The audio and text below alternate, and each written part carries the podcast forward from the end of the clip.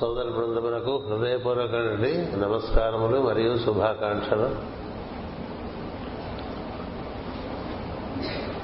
Master చైతన్యం ఏ విధంగా ఏ భూమిదికి అవతరణం చెందింది అనేటువంటి విషయాన్ని నిన్న కూలంకషంగా మనం వివరించుకున్నాం.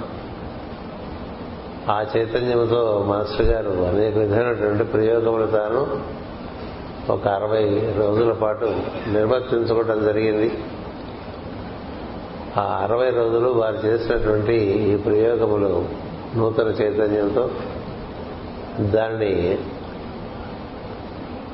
అవగాహన చేసుకోవడానికి వారితో పంచుకోవడానికి మనకి హిమాలయాలలో ఇతర ప్రాంతంలో ఉండే మహాత్ములందరూ కూడా మాస్టర్ గారిని కుంభకోణంలో సందర్శించడం జరిగింది. ఆ సంప్రదింపులు అని జరుగుతుండగా మాస్టర్ గారు ఈ చైతన్యం యొక్క తీరుతనులన్నీ గమనించి ఈ చైతన్యం యొక్క ఆధారంతో జీవునికి ప్రాణమును స్థిరము చేయొచ్చని శరీరం మందు ఉండేటువంటి అవకతవకలన్నింటినీ సర్దుబాట్లు చేయొచ్చని ఈ శరీరంలో ఉన్నటువంటి మానవ శరీరంలో ఉండే మానవునికి సరైన విధంలో సర్దుబాట్లు జరిగితే అతని ప్రజ్ఞా ప్రసారం బాగా సాగేటువంటి అవకాశం ఏర్పడుతుందని తద్వారా అతడు తన ఎందరూ ఉండేటువంటి అంతఃకరణ ఎందు ప్రవేశించడం సులభం అవుతుందని అంతఃకరణ ఎందు ప్రవేశించిన మానవుడు అంతఃకరణ శరీర నిర్మాణం చేసుకునేటువంటి అవకాశం కలుగుతుందని అటు పైన అతనికి ఈ దివ్యలోక అనుభూతి బ్రహ్మానుభూతి ఇలాంటివన్నీ కూడా కలిగేటువంటి అవకాశం ఉంటుందని ఇలాంటి ఉత్తమోత్తమైన విషయంలో ఏ విధమైన పరిణామం మానవ జాతి కలగవలసి ఉన్నదో దానికి సంబంధించిన సర్దుబాట్లన్నీ కూడా చేసే పద్ధతుల్లో ఈ మానవ జాతిని అనుగ్రహించడానికి ఈ భూమిని అనుగ్రహించడానికి ఈ చైతన్యం దిగి వచ్చిందని మాస్టర్ గారు గుర్తించారు. అందుచేత మాస్టర్ గారి వద్ద ప్రాణమును సరిదిద్దేటువంటి ఒక విచిత్రమైనటువంటి ప్రజ్ఞ ఒకటి చేరింది. అలాగే ప్రాణం ఆధారంగా ప్రజ్ఞను తీర్చిదిద్దేటువంటి విధానం తెలిసింది.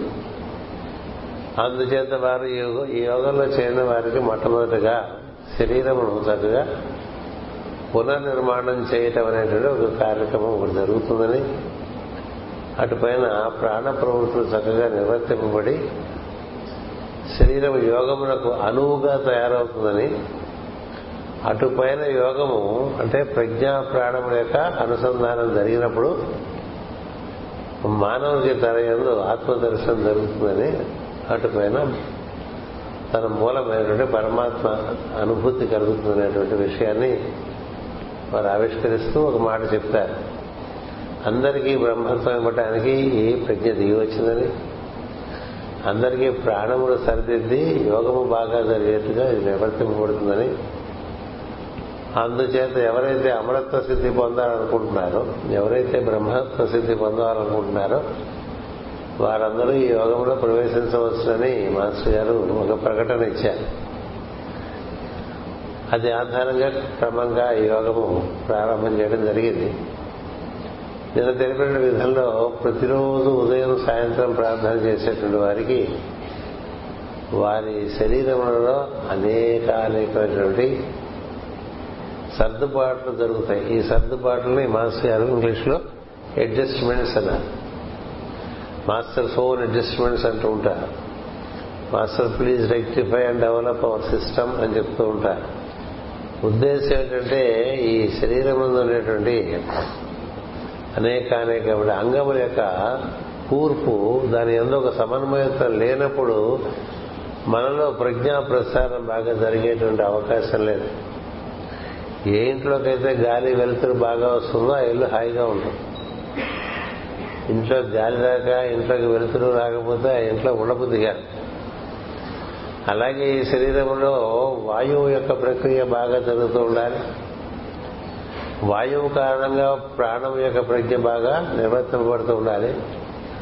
అటుపైన విద్యుత్ తత్వముగా మనలో ఉండేటువంటి ప్రజ్ఞా ప్రసారము సహస్రం నుంచి మూలాధారం వరకు కూడా చక్కగా నిర్వర్తింపబడాలి. అందుచేత మనకు చూడండి మామూలుగా ఎలక్ట్రికల్ ఫెయిల్యూర్స్ ఉంటాయి ఎలక్ట్రికల్ డిస్టర్బెన్సెస్ ఉంటాయి. అలా శరీరంలో మనకు వచ్చిన భావముల్లో ఒకదానికొకటి ఘర్షణ కలిగే భావములు. అంత ఘర్షణాత్మకంగా ఉంటుంది ప్రజ్ఞ. అదేమో ప్రాణములను కూడా వాటికి అంత ప్రవాహానికి అంతరాయం కలిగిస్తూ ఉంటుంది. అంచేత ప్రాణములకు అంతరాయంలో కలగకుండా ప్రాణమును సరిదిద్ది ప్రాణానికి బలం చేకూర్చి ఈ ప్రాణము ప్రజ్ఞ ఈ రెండు మనలో యోగము చెందటం అనేటువంటిది అది సనాతన యోగంలో ఉన్న విధానం. దాన్ని చాలా త్వరితగతిని నిర్మాణం చేయటం అనేటువంటిది వీలు పడుతుంది అనేటువంటిది మాస్టర్ గారు గమనించారు. గమనించి వారు మొట్టమొదటిగా ఈ ప్రాణముల విషయంలో చాలా ప్రయోగాలు చేశారు. తన భార్య ఎందు ఆ ప్రయోగాలు చేశారు తన కుమారుడు ఎందు ఆ ప్రయోగాలు చేశారు. చేసి ప్రాణముల శరీరమును విడినటువంటి జీవ ప్రజ్ఞలను మన్ని మరణ ప్రాణములు ఆ శరీరంలోకి నిక్షిప్తం చేసేటువంటి అద్భుతమైన కార్యములు నిర్వర్తించి చూపించారు. అంతేకాక తాను కూడా ఒక పద్దెనిమిది సార్లు శరీరంలోంచి బయటికి వెళ్ళిపోవటం ఈ శరీరం ఏమో నిశ్చేతనంగా ఉండిపోవడం అటుపైన మరలా శరీరంలో ప్రవేశించడం ఇలాంటివి అనుయాయులకు నిర్వర్తించి చూపించారు. ఏం చేద్దంటే మానవుడు అతడు సహజంగా మరణించడని అది మనకు అజ్ఞానం చేత మరణం అనేటువంటి ఒక యాత్ర పడుతూ ఉంటామని. అందుకని మన ఎందుండే ప్రజ్ఞగా మనని మనం అనుసంధానం చెందితే ఈ శరీరంలోకి ప్రవేశించడం శరీరంలోంచి నిష్క్రమించడం ఇలాంటివన్నీ కూడా చేయవచ్చు అనేటువంటిది నిరూపించడం కోసం తన అనుయాయులకి వారి అనుయాయుల్లో చాలా మేధావులు ఉండేవారు. వారందరికీ కూడా ఆ విధంగా నిర్వర్తించి చూపించి మరణం అనేటువంటిది లేదు మానవునికి. కాకపోతే మనం ఈ శరీరంలో ఏ విధంగా ప్రవేశించాలి ఏ విధంగా వసించాలి ఏ విధంగా ఇందులోంచి నిష్క్రమించాలి అనే విషయం యొక్క అవగాహన బాగా కావాలి. అది యోగం ద్వారా నేను మీకు ఏర్పాటు చేస్తానని తెలియపరచడం జరుగుతుంది. అందుకని మనకి మామూలుగా షిర్డీ సాయి జీవిత చరిత్ర తెలిసిన వారు ఆయన సినిమా చూసినటువంటి వారు సాయి మూడు రోజుల పాటు బయటికి వెళ్ళి మళ్ళీ తిరిగి లోపల ప్రవేశించడం అనేటువంటి ఒక ప్రక్రియను బాగా మనందరికీ పరిచయంలోకి తెచ్చారు. అదేవిధంగా మాస్టర్ సివి గారు పద్దెనిమిది సార్లు నిర్వర్తించారు. పద్దెనిమిది సార్లు ఒకసారి కాదు రెండు సార్లు కాదు. ఎన్నో సార్లు నిర్వర్తించి ఈ శరీరం అందు మనం వసించి ఉంటాం తప్ప మనం ఈ శరీరము కాదు మనం ఒక ఇల్లు కట్టుకుని ఇంట్లో ఉన్నట్టుగా ఈ శరీరాన్ని నిర్మాణం చేసుకుని అందులో ఉన్నాము. ఈ శరీరంలో అనేటువంటి ఈ గృహమునందు మనం వసించడమే కాకుండా దీని నుంచి నిర్గమం ఒకటి ప్రవేశం ఒకటి రెండు తెలిసి ఉండాలి అనేటువంటి విషయాన్ని మరలా పునఃప్రస్తావన చేశారు నిజానికి యోగమునందు తెలిపడిన ప్రధానమైన విషయం అదే. ఏమిటంటే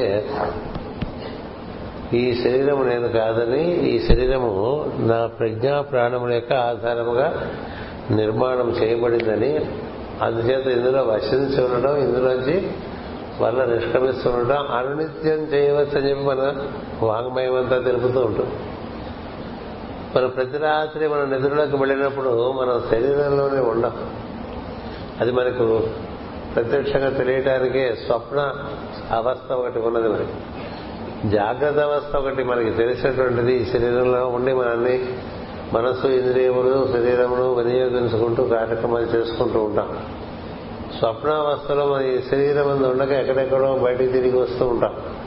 ఈ స్వప్నావస్థ మనకి ఒక ఒక మెలకువ కలిగిస్తుంది. ఏమిటంటే మనం ఈ శరీరంలో లేకుండా కూడా ఉండగలమని. కదా? ఏదో అక్కడికి వెళ్ళాం ఇక్కడికి వెళ్ళాం ఆ పుణ్యక్షేత్రానికి వెళ్ళాం ఈ నదీ తీరానికి వెళ్ళాం లేకపోతే మన బంధువులింటికి వెళ్ళాం మనకు తెలిసిన చోట్లకు వెళ్తూ ఉంటాం మనం తెలియని చోట్లకు వెళ్తూ ఉంటాం స్వప్నంలో. దాన్ని బట్టి తెలియవలసిన విషయం ఏంటంటే నిద్ర ఎందు మన శరీరం అందే ఉన్న అవసరం లేదు.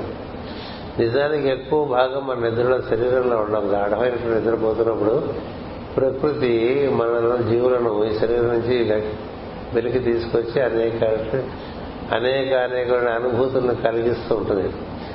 అందుకనే పాశ్చాత్యులు చాలా పరిశోధన చేశారు. అసలు ఈ డ్రీమ్ స్టేట్ ఏమిటి? ఎలా మనకి జీవ ప్రజ్ఞ ఈ విధంగా ఇతరమైన అనుభూతులు శరీరంతో సంబంధం లేకుండా పొందుతున్నది అనేటువంటి మూడు పరిశోధనలు చేశారు. స్వప్నము మనకు ఒక విషయాన్ని చక్కగా రూఢిపరుస్తుంది ఏమిటి అంటే మనకి తెలియకుండానే మన శరీరంలోంచి బయటకు వచ్చేస్తున్నాం.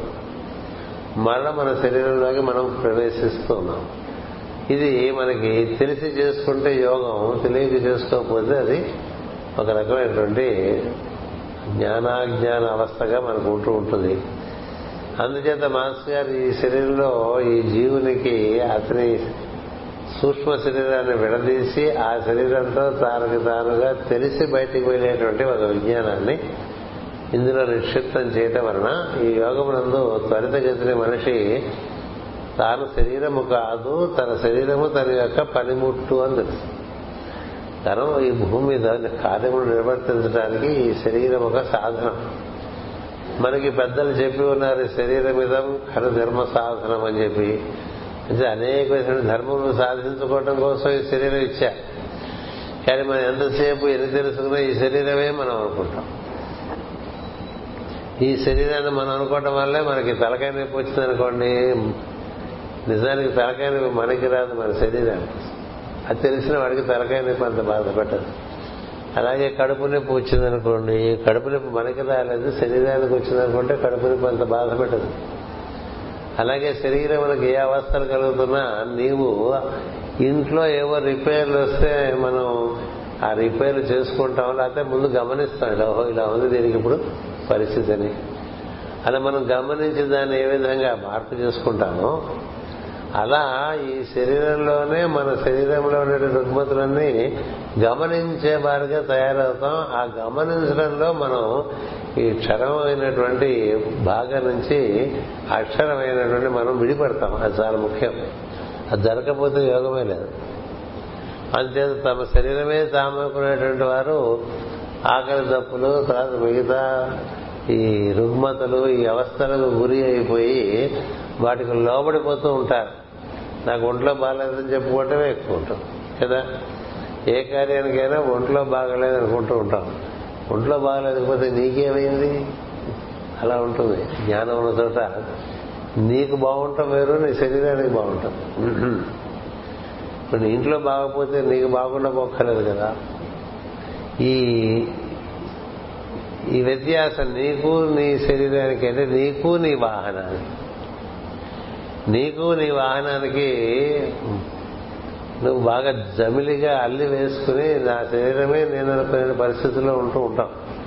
అది ఉన్నంతకాలం యోగమే లేదు. ఎందుచేతంటే ఈ శరీరం అందు మనము సహజముగా అక్షరంలోమైనటువంటి వారు వారము ఈ క్షరమైనటువంటి శరీరంలో మనము ప్రవేశించి వసించి ఉంటున్నాం. దీనికి ఒక కాల పరిమాణం ఒకటి ఉన్నది. ఆ పరిమాణం బట్టి ఇది ఎనభై సంవత్సరంలో తొంభై సంవత్సరంలో వంద సంవత్సరంలో నీకు ఇవ్వబడినటువంటి శరీరం యొక్క ధాతువుల యొక్క పుష్టిని బట్టి ఉంటుంది. అది కేవలం నీ ప్రవర్తనతోనే సంబంధించి ఉండదు.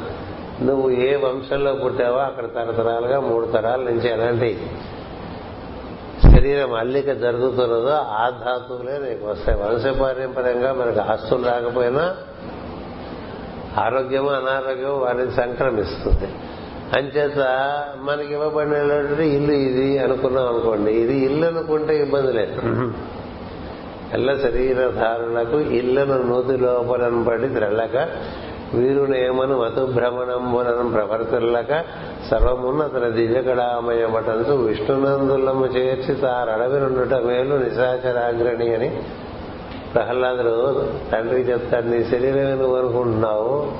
నువ్వు నీ శరీరం కాదు. శరీరానికి సంబంధించిన విషయంలో కొంతవరకు నీకు సత్యమైనప్పటికీ అంతకన్నా మించిన సత్యం నీలో ఉందని తెలియాలి అది తెలియాలంటే మనలో గమనిక పెరగాలి. మన గురించిన గమనిక అంటే మన లోపల ఇందులో ఎలా ఉన్నాం?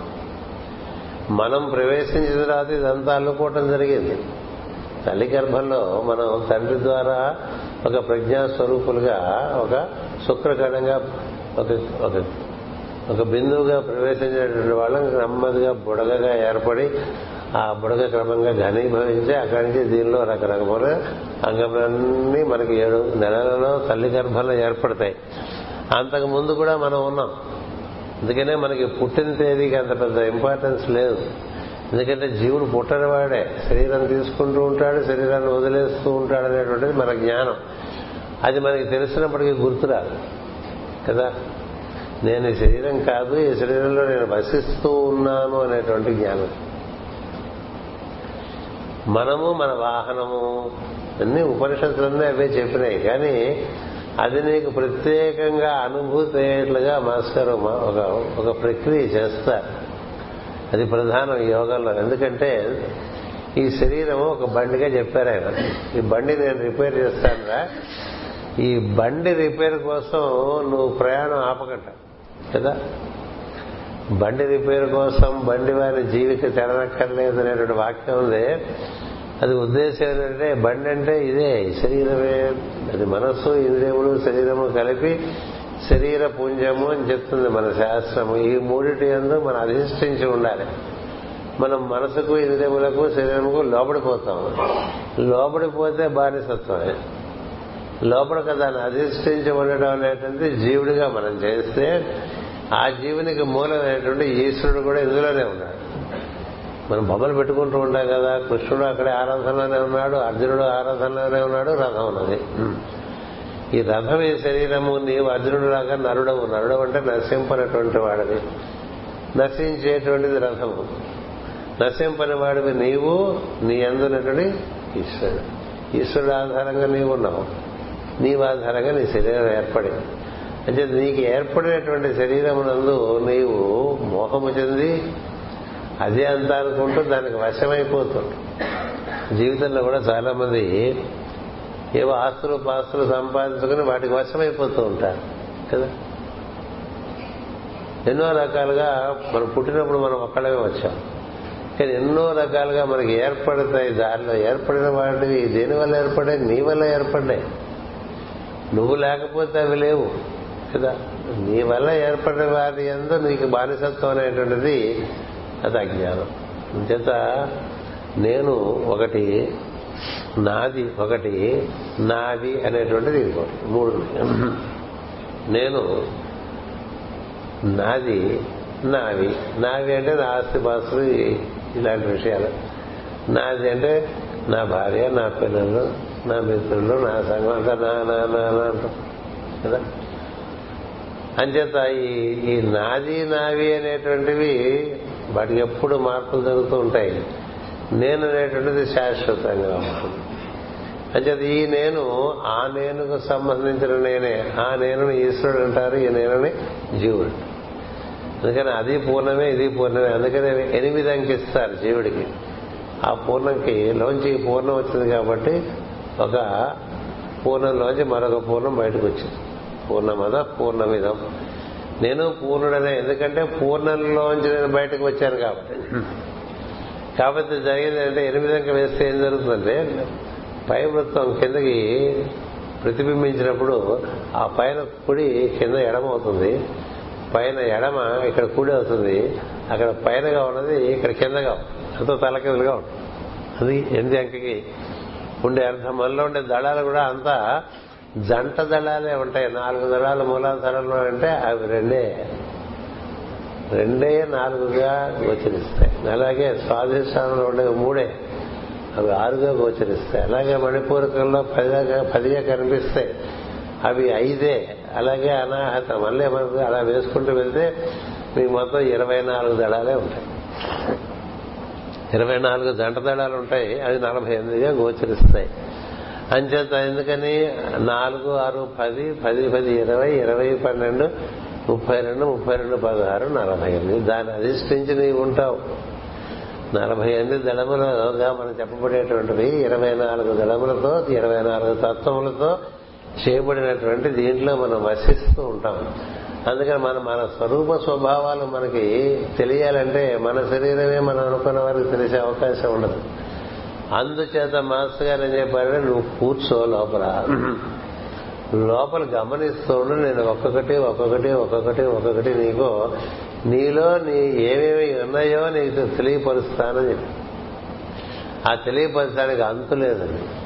అంతేనా తెలియపరుస్తాను అంటే మనలో రెండు పంచభూతములు వాటి యొక్క విధానం ఎలా ఉంది? మనలో చాలా మంది గ్యాస్ ప్రాబ్లం ఉంటుంది కదా.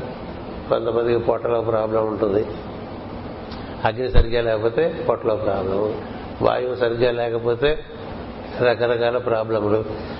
నీరు సరిగా పారకపోతే సమస్యలు కదా? అలాగే విసర్జనటువంటి డ్రైనేజ్ సిస్టమ్ బాగుండకపోతే ఇంత బాగా కట్టుకున్న ఈ ప్రాంగణం మనకి వాసన కొట్టేస్తుంది అందుకే మనకి నీరు చేరే విధానం నీరు విసర్జించే విధానం అలాగే పదార్థం చేరే విధానం పదార్థం విసర్జింపబడే విధానం అలాగే ఈ ప్రాంగణంలో వెలుగు ఈ ప్రాంగణంలో వాయువు ఇట్లా పంచభూతముల్లో మనకి సమన్వయం కలిగించేవి కానీ లేక సమన్వయం తీసేసేవి నాలుగు భూతములే ఆకాశానికే. ఆకాశం నుంచి వ్యక్తమైనటువంటి వాయువు అగ్ని జలము పదార్థం. ఈ నాలుగిటి సమ్మేళనంగా మనకి ఈ శరీరం రకరకాలుగా ఉంటుంది వాతావరణం. కదా? అభివృద్ధి వెదర్ అంటూ ఉంటారు. ఇంగ్లాండ్ వెళ్తే. ఎందుకంటే మాటి మాటికి మారిపోతుంది. కదా? వాతావరణం ఎప్పటికప్పుడు మారుతూ ఉండేదే వాతావరణం. ఎందుకంటే వాటన్నిటికీ చలనం ఉన్నది. వాయువుకి చలనం ఉన్నది అగ్నికి చలనం ఉన్నది జలమునకు చలం ఉన్నది పదార్థములకు మార్పు ఉన్నది. ఈ నాలుగు మార్పులు లేనటువంటిది ఆకాశం. నీవు ఆకాశంలో ఉన్నట్లయితే ఈ నాలుగు భూతంలో నీ అందు ఎలాంటి ఇబ్బంది కలిగి కలిగించిన అవి ఎలా ఉన్నా నువ్వు ఆకాశంలో ఉన్నా అనుకోని ఇవన్నీ అవి అంటాం అంచేత ఈ నాలుగు భూతములలో ఎమిడిపోయినటువంటి ప్రజ్ఞ బాగా చంచలంగా ఉంటుంది. చాలా చంచలంగా ఉంటుంది. ఎందుకని? గాలికి ఊగుతూ ఉంటుంది అగ్నికి మండుతూ ఉంటుంది జలమునకు తడిసిపోతూ ఉంటుంది పదార్థం ఎప్పుడూ మార్పు చెందుతుంది. ఇప్పుడు ఎప్పుడూ నిత్యము మార్పు చెందేటువంటి పంచభూతములలో ఉండేవాడికి ఉండేటువంటి వాడికి. వాడికి సుఖమే ఉంది. చాలా మంది చూడండి ఎండాకాలం సబ్బా. ఎండ వచ్చేసి అంటారు రావా? ఎండ వస్తాయి. మనకి గ్రీష్మ ఋతువు వస్తే ఎండలు వస్తాయి అనేటువంటి అవగాహన ఉంటే ఎండ వచ్చింది ఎండ వచ్చింది ఎండ వచ్చింది ఎండ వచ్చింది ఎండ వచ్చింది. ఎండ వస్తుంది. కదా? అలాగే వర్షం పడుతూ ఉంటే మరి ఊరంతా రుచి వర్షం వర్షం వర్షం వర్షం వస్తుంది. నీకు వేడిమి కలుగుతుంది వర్షం పడుతుంది చలికాలం వస్తుంది. అలాగే బాగా గాలి వీచేటువంటి ఆకురాలు కాలం వస్తుంది. నాలుగుగా ఉన్నాయి మనకి మనం ఏదైతే శిశిరదుతో ఉంటామో అప్పుడు గాలులు బాగా వీస్తూ ఉంటాయి కదా? అలాగే గ్రీష్మతో ఉంటామో అప్పుడు బాగా వేడిగా ఉంటుంది. అలాగే వర్ష ఋతువు. ఇలా మనకి ఏ బాధలు లేకుండా ఉండేటువంటి ఋతువు శరద్ ఋతువు వసంత ఋతువు. అంచేత నీకు బయట వేసవ కాలమైనా నీకు వేసవ కాలం కాకలేదు బయట చలికాలమైనా నీకు చలికాలం కాకలేదు బయట వర్షాకాలమైనా నీకు వర్షాకాలం కావక్కర్లేదు. ఎందుకనంటే మనం ఆ విధంగా వాతావరణంతో బాగా జమిలిగా కలిసిపోవటం వల్ల ఋతువులకే భయపడేటువంటి వాళ్ళు ఉన్నారు. ఋతువులు చూసుకుని తదనుగుణంగా కార్యక్రమాలు పెట్టుకుని ఎప్పుడు ఇరవై నాలుగు ఇరవై ఆరు ఇరవై ఇరవై నాలుగు డిగ్రీ సెంటిగ్రేడ్ ఉండే చోట్ల ఉన్నట్టుగా భూగోళం అంతా తిరిగినటువంటి వాడు కూడా నాకు తెలుసు. అంటే ఇప్పుడు ఇక్కడైతే ఇరవై డిగ్రీలే ఉంటుంది కాబట్టి అక్కడ ఉంటే బాగుంటుంది. ఇంకో చోటుకి వెళ్తే అక్కడ కొంచెం వేడి వస్తుంటే అంతకన్నా చల్ల ప్రదేశాలు. అంతకన్నా చల్లటి ప్రదేశాలు. అక్కడ బాగా చలి పెరిగిపోతుంటే ఇంకో చోటుకి వస్తుంటారు. ఇట్లా వచ్చినటువంటి వారు జ్ఞానం అనుకునేవారు కూడా ఉన్నారు. ఇది ఇంత జ్ఞానం కూడా శరీరానికి లోపడి ఉంటూ ఉంటుంది. ఇది మనకి మన ఋషులు ఎక్కడ ఉన్నా నీవు కనుక నీ ఆకాశంలో నీవు ఉన్నావు. నీ అందరి ఆకాశంలో నీవు ఉంటే నీలో ఉండేటువంటి నాలుగు భూతములు కానీ బయట సంచరిస్తున్న నాలుగు భూతములు కానీ నిన్నేమి చేయలేవు. నిన్నేం చేయలేమంటే వాటి ప్రభావం నీ మీద ఉండదు. ఎండాకాలం ఎండగా ఉంటుంది అనుకునేటువంటి వాడికి అంగీకారం ఉంటుంది కాబట్టి ఎండ అంత బాధ పెట్టదు. అలాగే వర్షాకాలంలో వర్షం ఉంటుందని తెలిసి ఉన్నటువంటి వాడు బయటకు వెళ్ళాలంటే గొడుగు పట్టుకెళ్తాడు అంతే కదా? మీరు ఇంగ్లాండ్ ఇలాంటి దేశాలు వెళ్తే ఎప్పుడు వాళ్ళ కార్లోనూ వాళ్ళ చేతులలో గొడుగు ఉంటుంది. ఎందుకంటే ఎప్పుడు పడుతుందో తెలియదు రోజు సంవత్సరం మొత్తం వర్షం పడుతూనే ఉంటుంది. ఎప్పుడో అప్పుడు కష్టపడుతుంది పడుతుంది. అందుకని ఎవరితో ఎవరు మాట్లాడుకున్నా how is the weather how is the weather ఏమిటి ఎప్పుడు హవీజ్ ది ఎంతసేపు వెదర్ గోలేనా అలాగే మనకు కూడా మన శరీరం గోలే అందరికీ కూడా శరీరం గోలే ఇంకేం లేదు. They only speak of their body and their sicknesses ఇదేగా ఇప్పుడు ఎక్కువ? ఎలా ఉన్నారంటే ఇవే మొదలు పెడతారు బీపీలు blood ప్రెషర్లు heart problems kidney problems respiratory problems ఏవో నర్వస్ ప్రాబ్లమ్స్ ఇవే మాట్లాడుకుంటూ ఉంటారు వాటికేమో రకరకాల అనుపానములు మనకు తెలుసుకుంటే ఇప్పుడు ఏ యాప్ తీసినా వెయిట్ గురించే వస్తుంది మీకు ఎక్కువ ఈ ఇంటర్నెట్ ఫెసిలిటీ వచ్చిన తర్వాత ఏం తింటే ఏ రోగానికి ఉపశమనం కలుగుతుందనేవి ఎన్ని ఎన్ని ఎన్ని ఎన్ని ఎన్ని వస్తాయో అంత ప్రపంచం అంతా పెద్ద హెల్త్ క్లబ్గా తయారు చేశారు. వాటి వల్ల ఏం జరగదు. నీ అందు నీ మనసులో కదలికలు తగ్గ తగ్గుతున్న కొద్దీ నీ శరీరం ఎలా ఉన్నా నేను అది ఇంతగా ఇబ్బంది పెట్టదు అది తెలియాలంటే నీవు అంతర్ముఖుడు అవ్వాలి. అంతర్ముఖుడు నీ లోపలికి వెళ్తే నీ లోపల ఉన్నవి నీకు బయటగా కనిపిస్తాయి. నువ్వు లోపలికి వెళ్తున్న కొద్దీ అంతకుముందు మనం ప్రదేశం ఇప్పుడు బయటగా ఉంటుంది. మనం ఎంత లోపలికి వెళ్తే అంత లోపల విషయం వెలుపలైపోతూ ఉంటుంది అదే లోపల నిగూఢంగా ఉన్న జ్ఞానము అది విజ్ఞానంగా వ్యక్తం అవుతుంది. పంచభూతాలు పంచేంద్రియములు పంచ ప్రాణములు. మనకు ఐదు ప్రాణములు పనిచేస్తున్నాయి. అవి ఎలా పనిచేస్తున్నాయో లోపల గమనించవచ్చు. ఈ గమనించడం అనేటువంటిది యోగంలో పరిపూర్ణ సిద్ధికి గమనించడం ఒక్కటే మార్గం. కదా ఇంకే మార్గాలు లేవు. చేయవలసిందే లేదు. గమనించడమే ఇప్పుడు మేము నేను అక్కడి నుంచి విశాఖపట్నం నుంచి బయలుదేరి ప్రయాణం వచ్చాం అనుకోండి. కాసేపు ట్రైన్లో కూర్చున్నాం. ఆ తర్వాత కాసేపు కార్లో కూర్చున్నాం. ఇక్కడ చేరాం.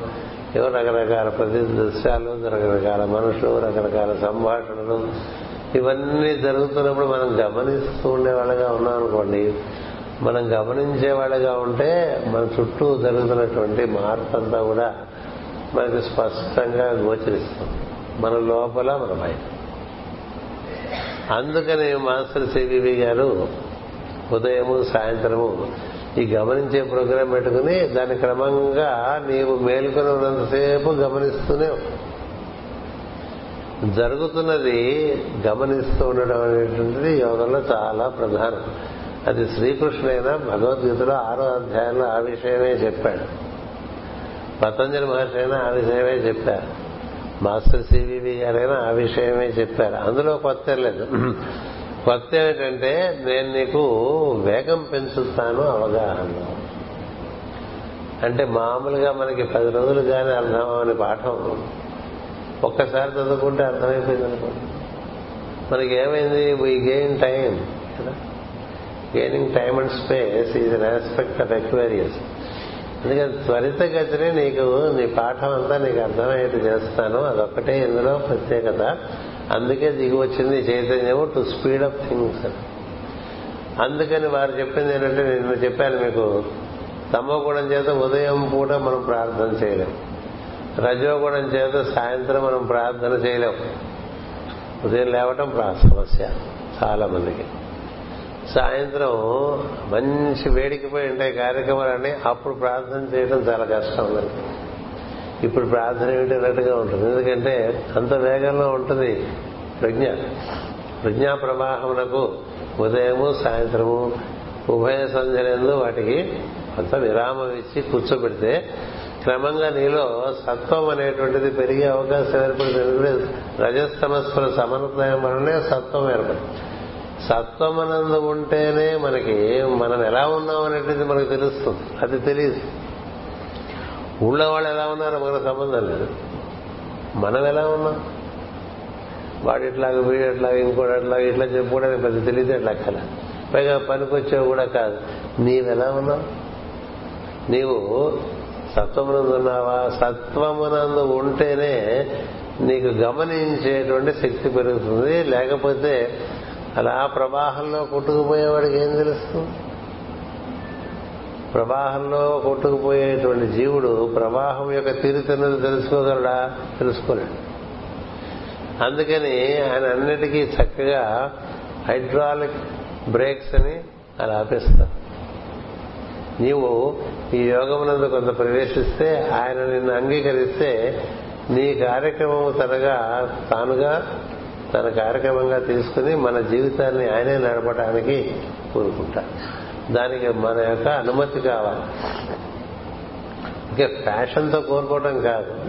మన ఆయన అనుగ్రహించాలన్నా మన ఆయన అందుకని టేకప్ చేసి మనతో వర్క్ చేయాలన్నా ఆయన చెప్పినటువంటి మూల సూత్రం దాన్ని సూచన తప్పకుండా పాటించాలి. అందుకనే ఆయన ప్రార్థనకు అలాంటి ప్రాధాన్యత ఇచ్చారు.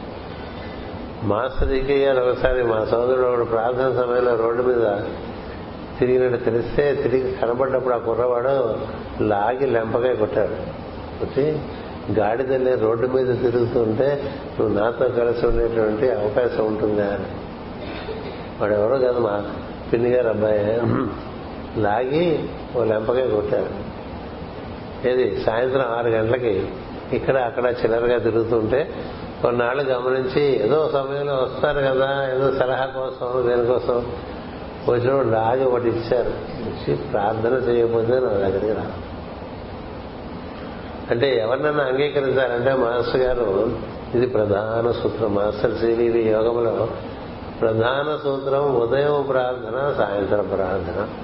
వాటికి అనే పెద్ద నిబంధనలు పెట్టలేదు నేను మీకు చెప్పాను నేను. స్నానం చేయాలా చేయక్కర్లేదా? అవసరం.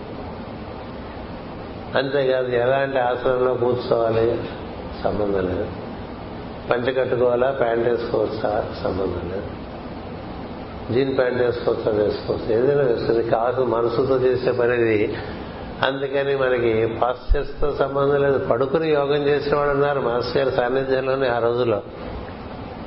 పడుకుని యోగా స్కూల్లో సాధన జరుగుతుంటే వాళ్ళే లేస్తారు. వాళ్ళందరూ వాళ్ళ లోపల ప్రజ్ఞ వాళ్ళు లేపి కూర్చోబెట్టు. ఆ తర్వాత వారి రకరకమైనటువంటి సర్దుబాట్లు జరుగుతూ ఉంటాయి. క్రమక్రమంగా ఏం జరుగుతుందంటే నిన్న చెప్పినట్టుగా మనం డీప్ డీప్ అనేటువంటి మార్గంలో లోపలికి వెళ్తుంటే మనకి ఓహో మన లోపల ఈ పంచభూతములు ఈ విధంగా ఉన్నాయి. తర్వాత ఐదు కర్మేంద్రియములు. కాళ్ళు కదలవు చేతులు కదలవు కదా? మల విసర్జన అలా అంతంత మాత్రమే మూత్ర విసర్జన అంతంత మాత్రమే కదా? అవి మన ఇబ్బంది పెడుతూ ఉంటాయి. ఎందుకంటే లోపల వాతావరణం బాగాలేదు. కర్మేంద్రియములు అంటే ఏమిటి? కాళ్ళు చేతులు మల విసర్జన అంగము మూత్ర విసర్జన అంగము వాపు ఈ ఐదు కర్మేంద్రియం. ఇవి ఎలా ఉన్నాయి? నిన్ను నువ్వు గమనించేట్టుగా చేస్తారు. గొప్ప విషయం. నువ్వు ఎప్పుడైతే వాటిని వాటిని నిన్ను నీవుగా గమనిస్తూ ఉంటావో అప్పుడు వాటి నుంచి నువ్వు విడబడి వాటిని చూడటంగా ఉంటుంది. మనం చూడండి ఇప్పుడు మన పక్కన బాగా పక్కన ఒక ఆయన కూర్చున్నాడు అనుకోండి ఆయన ఎలా ఉన్నాడో మనకు తెలియదు మనం ఎలా ఉన్నామో ఆయనకి తెలియదు ఎదురుగా కూర్చున్నారు అనుకోండి నాకు మీరు కనబడుతుంటారు మీరు నాకు కనబడుతుంటారు కదా? మనలోనే భాగంగా ఉంటే మనకి గమనిస్తాం? గమనిస్తాం. అందుకనే ఎవరైనా వినాలంటే ఎదురుగుండా కూర్చుంటే వాడిని చూస్తూ ఉండొచ్చు వాడు చెప్పేది వినొచ్చు. పక్కన కూర్చుంటే అంతగా ఎక్కదు. ఎందుకంటే ఈ ఉన్ముఖత్వం అనేటువంటిది ప్రతిపన్ముఖ్యరాక అంత అంటే అంటుంటుంది అంచేత ఎదురుగా ఉంటే బాగా అందుతుంది అందుకని నీ లోపలికి వెళ్ళినప్పుడు నీ కర్మేంద్రియములు ఎలా ఉన్నాయి అని కాలు అంతంత మాత్రంగా కదులుతుంది చేతులు అంతంత మాత్రంగా కదులుతున్నాయి. ఎలా ఉంది? ఎందుకు ఎలా ఉండాలి? అవి అడ్జస్ట్మెంట్స్ చేసి పెడతారు ఏదైనా అడ్జస్ట్మెంట్ నువ్వు గమనించి ఇక్కడ అడ్జస్ట్మెంట్ అవసరం ఉంటే అక్కడ అడ్జస్ట్మెంట్ చేస్తావు అసలు నువ్వు గమనించలేదనుకో నిన్న ఆధారంగానే ఆయన నీతో పనిచేస్తారు. అందుచేత ఆటపైన ధ్యానైంది మనకి వాక్కు ఎలా ఉంది? గమనించుకుంటూ ఉండాలి. వాక్కు చాలా ప్రధానమైనటువంటి అంగము కర్మేంద్రియాలు. కళ్ళు చేతుల మాట రావంచి వాక్కును సరిగ్గా వినియోగించుకోకపోతే మనిషి ఎంత బాగా నిర్మాణం చేసుకుంటాడో అంత సులభంగా దాన్ని శిథిలం చేసేస్తాడు. అంటే వినాశానికి వాక్యే నిర్మాణానికి వాక్యే. ఒక ఇల్లు కట్టడం ఎంత కష్టమో పడగొట్టడం అంత సులభం కదా? మనకి ఇల్లు కట్టాలంటే సంవత్సరం పట్టచ్చు. పడగొట్టడం అంటే మూడు రోజులు పడగొట్టచ్చు. అందుచేత మనకి మానవుడికి ఒక్కడికే వాక్ ఇవ్వబడ్డది. అది కర్మేంద్రియంలో ఒక భాగంగా మనకు ఉన్నది ఇంకెవరికి వాక్కు లేదు. జంతువులకి లేదు. దేవతలకి లేదు. ఆ వాక్కుని మనం ఎలా వినియోగించుకుంటున్నాం అనేటువంటిది మనకే మనకి తెలిసేట్టుగా ఉందనుకోండి. ఎలా ఉంటుంది? నీకు ఉదయం సాయంత్రం చక్కని రివ్యూ ఉంటుంది. నిన్ను నువ్వు దాన్ని మనం ఆత్మావలోకనము అంటాం ఆత్మ పరిశీలనము అంటారు. నిన్ను నువ్వు పరిశీలించు. నీ తిరుగుడు ఎలా ఉంది? నీ కాళ్ళు ఇచ్చాడు కదా అని తిరుగుతున్నావా? నీ చేతలు ఎలా ఉన్నాయి? చేతులు ఇచ్చాడని ఏది ఇది చేస్తున్నావా? అలాగే నీ వాక్ ఎలా ఉంది? నీ అరుగుదల ఎలా ఉంది? నీ మూత్ర విసర్జన ఎలా ఉంది? ఇవన్నీ గమనికకి వస్తాయి అంటే ఇవన్నీ మనకి లోపల ఒక కోసములు కోసములు కోశములుగా ఏర్పాటు చేయబడి ఉండి దాంట్లో మనం ఉన్నాం. అందుకని మన ఇంట్లో మనం ఎలా ఉన్నాం అనేది మనకు తెలియకుండా బాగాలేదు బాగాలేదంటే బాగలేకపోవడానికి కారణాలు నీకే చూపిస్తా. దాన్ని బాగు చేసుకుంటానికి ఆయనే సహాయం చేస్తా. అంటే he is our plumber he is our electrical mechanic అన్నిటికీ ఆయనే మెకానిక్ మాస్టర్ మెకానిక్ ప్రతిదీ నేనే సర్దుబాటు చేస్తాను. నువ్వు గమనిస్తూ నువ్వు ఇట్లా కర్మేంద్రియములు జ్ఞానేంద్రియములు మనస్సు ఈ మూడు కోశంలో చాలా సర్దుబాట్లు కావాలి. ఈ సర్దుబాట్లు జరగటానికి మాటి మాటిగా అలా పాడైపోవటానికి కారణం నీలో ఉండేటువంటి గుణముల సమ్మేళనంలో సమన్వయం లేకపోవటమే. మనలో ఉండేటువంటి రజ సమస్యలు సత్వముతో చక్కగా సమన్వయింపబడి ఉండకపోతే మనం ఎప్పటికప్పుడు పాడైపోతూ ఉంటుంది మన శరీరం. అందుచేత ఏదైతే రిపేర్ రిపేర్ రిపేర్ రిపేర్ అంటారో ఆ రిపేర్ మూడు గుణములకు అటుపైన మనలో ఉండేటువంటి బుద్ధికి మనసుకి ఇంద్రియములకు కర్మేంద్రియములకు శరీరములకు ఇన్నిటికి రిపేర్ మరి రిపేర్ జరగటానికి మార్గం ఒకటే చెప్పు. మొట్టమొదటిగా చెప్పింది ఈ విధంగా ఉదయము సాయంత్రం నీకు నిజంగా జిజ్ఞాసు అయితే ఆర్తులు అర్ధార్థులు ఉంటారు. ఎక్కువ మామూలుగా ఒక మహాత్ముడి దగ్గర ఏదో పరిస్థితులు బాగుండక పరిస్థితులకి పరిష్కారం కోసం వచ్చేవాళ్ళే ఎక్కువ ఉంటారు. అలా కాక ఆపదలు వస్తు రావటం చేత చేరే వాళ్ళు చాలా మంది ఉంటారు. ఏవో ఆపదలు మరి అపవశాత్తు వస్తుంటాయి. అందుకని ఆర్తితో వచ్చేవాళ్ళు ఉంటారు అర్ధార్థిత్వంతో వచ్చేటువంటి వాళ్ళు ఉంటారు. వారి యొక్క బాహ్యమైన ప్రయోజనంలో నిర్వర్తించుకోవటం కోసం వచ్చేవారే చాలా ఎక్కువగా ఉంటారు. జిజ్ఞాసులు చాలా తక్కువ మంది ఉంటారు.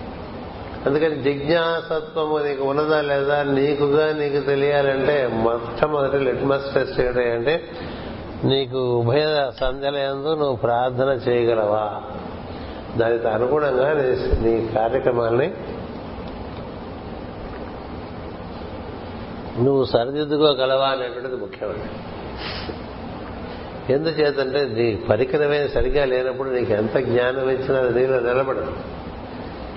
చిల్లుకుండలో ఎంత మంచి పానీయం పోసినా నిలబడుతుందా? నిలబడదు కదా. ఎలా నిలబడదు? అందుకని ఇవన్నీ చిల్లులు పెట్టుకుని మనం ఏదో అది ఇది ఇది ఇది ఏదో జ్ఞానపరమైన విషయాలు నేర్చుకున్నాం అనుకోండి మనలో నిలబడవ అందుకని ముందు శరీరాన్ని చక్కగా రిపేర్ చేస్తాను. నీ బండి రిపేర్ చేస్తాను. బండి రిపేర్ చేస్తే ఇంకెక్కడి నుంచి నీకు వృద్ధి అనేటువంటిది తర్వాత కార్యక్రమం. అంటే ప్రజ్ఞాపరమైన వృద్ధి కలగాలంటే ముందు నీకు ఉండేటువంటి బాహ్య జీవనము దాని అనుగుణమైనటువంటి నీలో ఉన్నటువంటి బహిరంగమునందు పనిచేయవలసినటువంటి బహిష్కరణములు వాటన్నిటినీ శుద్ధి చేయాలి. బహిష్కరణములన్నింటినీ కూడా ఒక పద్ధతిలో పెట్టుకుంటే అప్పుడు అంతఃకరణ ప్రవేశం అనేటువంటిది జరుగుతుంది. అంచేత అంతఃకరణములు అంటే మన లోపలి మనస్సు బుద్ధి అహంకారము లోపల మనసులోకి ప్రవేశించాలంటే బయట కొంత అమరిక రావాలి. అందుకని దాని ఎందు మనకు బాగా కోరికలు బాగా ఆశలు ఇలా ఉన్నాయనుకోండి మోఘాశ మోహ కర్మాణం అని చెప్పి చెప్తాడు తొమ్మిదో అధ్యాయంలో. నీకు ఎంత ఆశ ఉంటే అంత బయటకు తిరుగుతుంటావు ఎంత మోహపడుతుంటే మోహపడిన విషయాల కోసం బయటకు తిరుగుతూ ఉంటావు. ఎంత మమ్మకార పడుతుంటే అంత బయటికి వెళ్ళిపోతుంది అందుచేత ఎప్పుడైతే ఈ రెండు ప్రార్థనలు చక్కగా చేసుకున్నామో కొంతమందిలో ఒక రకమైనటువంటి పద్ధతి వస్తుంది. రెండో విషయం మాస్ గారు చెప్పింది అంటే నాకు ఇది కావాలి అనేటువంటి తీసేయమన్నారు. నాకు ఇది కావాలి అనేటువంటి తీసేయని నేను చూస్తాను. ఇప్పుడు నీకు ఎప్పుడు ఏది కావాలో నేను చూస్తాననే విశ్వాసం ఉంటేనే యోగంలో ఆ విశ్వాసం కూడా నేనే కలిగిస్తాను. మనకి ఎప్పుడు ఏది కావాలో మాస్టర్ గారు ఇస్తారని ఉండాలి తప్ప నాకు అది కావాలి నాకు ఇది కావాలి నేను అక్కడికి వెళ్ళాలి నేను ఇక్కడికి వెళ్ళాలి నేను అది కొనుక్కోవాలి నేను ఇది కొనుక్కోవాలి. నాకు ఇంక నాది నా వారికి కావాల్సినవి అవి అంతులేని విషయాలు అలా అందులో పడి ఉంటూ యోగంలో ఉన్నాం అనుకోవడం పరమ భ్రమ అంతకమే ఉంది. అందుచేత రెండో ఒక సూత్రం మాస్టర్ గారు ఇచ్చింది. మొదటి సూత్రం ప్రార్థన ఉభయ సందర్భ ప్రార్థన అయితే రెండవ సూత్రం నాకు అనేటువంటి తీశారు నీకేం కావాలో నేను చూస్తా. ఇతరులకి ఏం కావాలో నువ్వు చూడలేదు నీ పరిసరాల్లో ఉండేటువంటి వారికి వారికి నువ్వేం చేయగలవో నువ్వు చూడు. నీకేం కావాలనే కోసం ఈ రోజు నుంచి నువ్వు ఈ ప్రపంచంలో తిరక్క అని అంటే మరి మనకి సామెత ఉంది. మనం ఎవరింటికైనా వెళ్తే వాళ్ళు మనకేమి ఇస్తారు? ఎవరైనా మన ఇంటికి వస్తే వాళ్ళు మనకేం తెస్తారు? కదా? మనం వెళ్ళినా మనకే లాభం మన ఇంటికి ఎవరైనా వచ్చినా మనకే లాభంగా ఉంటుంది లోకం కదా? మా ఇంటికి వచ్చావు నాకేం తెచ్చావు మీ ఇంటికి వచ్చావు నువ్వేమి ఇస్తావు అనేట్టుగా నడుస్తూ ఉంటుంది ప్రపంచం. అలా కాదు ఇక్కడ. ఆయన ఏం చెప్పాడు? నీకేం కావాలో నేను చూస్తాను. నీ పరిసరాల్లో ఉండే వాళ్ళకి ఏం కావాలో నువ్వు చూడదు ఇది రెండో సూత్రం. నాకు అనే తీసేస్తే సగం దరిద్రం మొదటి మనిషి.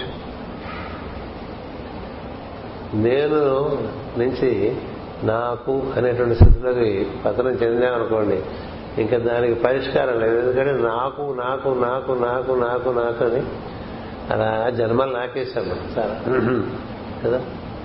మీరంతా మాయాబజార్ సినిమా చూసింటారు అందులో వాళ్ళ అందరికి ఈ హ్యాండ్ కర్చీఫ్ లాంటివి పడుతూ ఉంటే కౌరవులందరూ కూడా నాకు నాకు నాకు నాకు ఇట్లా మనం ప్రపంచం అంతా పడి తిరిగేది మాట్లాడేది చేసేవి అన్ని నాకు. అట్లా ఉంటుంది ఎంత నాకు ఉంటే అంత దరిద్రం ఉన్నట్లు మాస్టర్ గారి మార్గంలో ఎంత ఇతరులకు ఉంటారు. అంటే ఇతరులకు చేయడానికి సమర్థత కావాలి ఊరికి చేసేద్దాం అనుకుంటే చేయలేము. ఆ సమర్థత కూడా నేనే ఇస్తా. ముందు నీ గురించి అలా ఉంచి నువ్వు ప్రార్థన చేస్తూ ఉంటే నేను క్రమంగా నేను చక్కదిద్దుకుని నీలో ఉండేటువంటి ఈ శరీరమును నీకు వినియోగపడేట్టుగా చేస్తా. లేకపోతే జీవితం అంతా శరీరానికి శరీర సంబంధమైన విషయాలకి సేవ చేసుకోవడానికే సరిపోతుంది. ఏం చేశారంటే నా శరీరాన్ని పోషించడానికే నాకు సమయం చాలేదన్నట్టుగా ఉంటుంది. వాడు ఎవడో గుర్రం కొనుక్కొని జీవితం అంతా గుర్రానికి మేత వెప్పుకోవటం గుర్రాన్ని కడుక్కోవటం గుర్రాన్ని తుడుచుకోవటం గుర్రానికి సమయానికి ఇంజక్షన్లు ఇప్పించడం టానిక్ ఇప్పించడం చేశాట. అది గుర్రం కొనాల మీద చచ్చిపోయింది అయిపోయింది. ఏం చేసావు గుర్రాలు? దేనికి నీకు గుర్రం? ఆ గుర్రం ఇలాంటిదో ఈ వాహనం కూడా ఈ శరీరం కూడా అలాంటిది. అట్లాగే రోజు వాహనాల వెంటబడి వాహనాలు తుడుచుకుంటూ వాహనాలకు సేవ చేసుకునేవాళ్ళు అంతే. రోజు ఈ శరీర సేవలు చేసుకునేవాళ్ళు అంతే. ఇది నుంచి బయటపడటానికి ప్రార్థన కావాలి. నేను ఈ శరీరం కాదు. ప్రస్తుతం ఇందులో పని ఇది ఆధారంగా బయట పనిచేస్తుంటా లోపల పనిచేయడానికి దీంతో పెద్ద సంబంధం లేదు. దానికి లోపల అంతఃకరణ శరీరం ఉంటుంది. దాంట్లో ప్రవేశించడానికే శ్వాసమున ఆధారంగా మనం లోపలికి ప్రవేశిస్తాం. ఈ బాహ్యంలో పనిచేయడానికి బహిష్కరణలు అంతర్లోకాల్లో పనిచేయడానికి అంతఃకరణములు ఇవ్వబడ్డాయి. అందుచేత ప్రార్థనలో అంతఃకరణలో ప్రవేశించి బహిష్కరణలన్నీ సర్దుబాట్లు చేసుకుని ముందుకు సాగటం అనేటువంటిది అది మరి చిట్ట చివరికి బ్రహ్మమును చేసేంత కూడా అదే మార్గం. ఈ లోపల నువ్వు బయట అన్ని పూసేసుకుంటూ ఉంటే నాకు నాకు నాకు నాకు అని నువ్వు లోపల ఏం చేస్తావు దానికి వ్యతిరేకంగా బయట చేస్తావు ఇప్పుడు చూడండి చిన్నపిల్లలు ఇట్లా ఇసుకలో బీచ్కి వెళ్ళినప్పుడు ఇంత ఇంత గుడి కట్టేస్తారు. దాంట్లో ఏదో కాలో చేయదు మొత్తం అంతా అందుకనే మనకి గ్రంథాలు ఏం చెప్పారంటే గజ స్నానం అని చెప్పారు. నువ్వు పొద్దున సాయంత్రం పొద్దున సాయంత్రం ప్రార్థనలు చేస్తూ రోజంతా నీకోసమే బతుకుతున్నావు అనుకో ఏ ఏ ప్రార్థనలు చేసిన దాని యొక్క ప్రభావం నువ్వు తుడిచేస్తావు మొత్తం రోజులో నువ్వు తుడిచేయటం ఎందుకంటే నీకోసమే చేస్తాను అందుకని రెండో సూత్రం చెప్పారంటే నీకోసం బతకరా అది చాలా దరిద్రమైన బతుకు. దరిద్రమైన బతుకు. అందరి కోసం నువ్వేం చేయగలవు? ఎంత చిన్నగా చేయగలిగా చాలా. శరీరంతో అయినా చేయొచ్చు. ఇంద్రియముల యొక్క సహాయంతో అయినా చేయొచ్చు. మనసు యొక్క బలం బట్టి చేయవచ్చు. నీకు ఏ బలం ఉంటే ఆ బలంతోనే చేయి అది బయట ఇతరులకు నేనేమి చేయగలను అనేటువంటిది ప్రధానంగా ఉండాలి. అది కూడా తెగపడి చేయమని చెప్పలే. వారి అవసరాలు బట్టి నీ దగ్గరికి వస్తూ ఉంటాయి పరిసరాల నుంచి. వాటికి నువ్వు ప్రతిస్పందిస్తూ ఉంటే చాలు. నిన్ను గూర్చి భావన తగ్గించు. నీ ఇతరుల యొక్క శ్రేయస్సు గురించి భావన పెంచు అన్న దాంట్లో మనకి భగవద్గీతలో ఉండేవి దాదాపు ఒక డెబ్బై ఎనభై శ్లోకాలు కవర్ అయిపోతాయి. అని చెప్పారు. యజ్ఞార్థం పురుకర్మాణి. కార్యం కర్మ కరోతి. చేయవలసిన పనే చేయి బయట ఇతర పనులు చేయక. అసలు భగవద్గీత మొత్తం సారస్యంతో కూడా కామ్యకర్మ నుంచి కర్తవ్య కర్మలోకి రమ్మనే. నీ కర్తవ్యం అయితేనే కదులు. నీ కర్తవ్యం అయితేనే ఇంద్రియాలు వాడు నీ కర్తవ్యం అయితేనే మనసును వాడు. ఎందుకు ఊరికి అట్లా వాడుతుంటావా? కర్తవ్యం లేకుండా మన మనసు కామమునందు ఉన్నదనుకోండి అది మోహం కలిగించి రకరకరకాల విషయాలు ఇరికించేస్తుంది నిర్వీర్యమైపోతాడు మనిషి. సాయంత్రం వేసరికి ఎట్లా గాలి తీసేసిన బోరల్లో అయిపోతాడు. పొద్దున్నే పువ్వులే బయలుదేరిన వాడు సాయంత్రానికి ఎందుకలా డల్గా అయిపోవాలి? ఎందుకు అయిపోవాలి ఎందుకు అయిపోతారంటే తనను కూర్చిన భావన.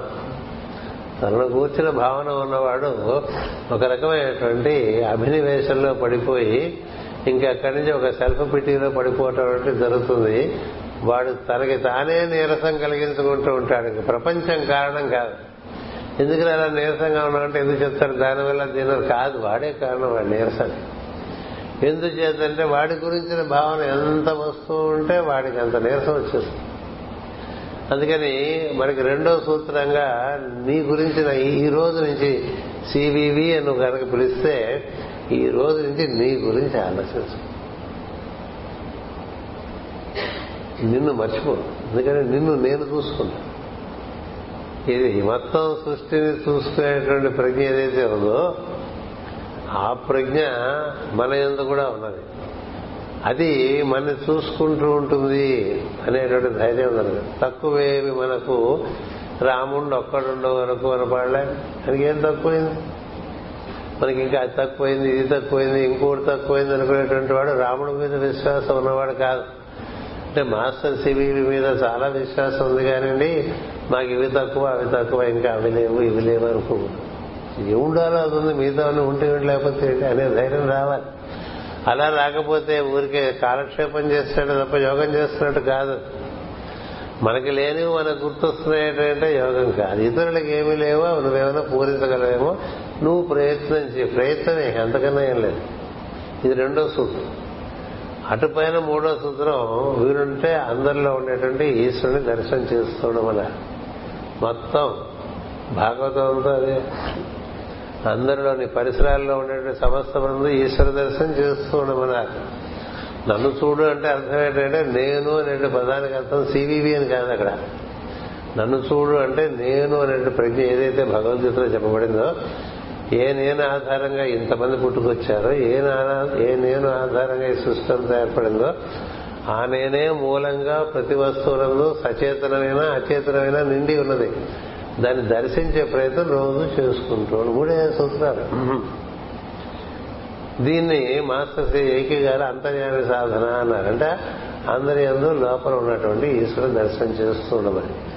ఈశ్వర దర్శనం చేస్తూ నీ గురించి కాకాయ ఇతరుల గురించి నీవు జీవితాన్ని ప్రతినిత్యం జరుపుకుంటూ నీవు ఉదయ ఉభయ సందర్భంలో ప్రార్థన చేస్తుంటే ఈ లోక ఈ యోగంలో ఉండేటువంటి లోతులు బాగా తెలుస్తూ వస్తాయి ఏ పుస్తకాలు చదవక్కల ఏ బోధనలు వినక్కల అన్ని బోధనలు లోపల జరుగుతాయి.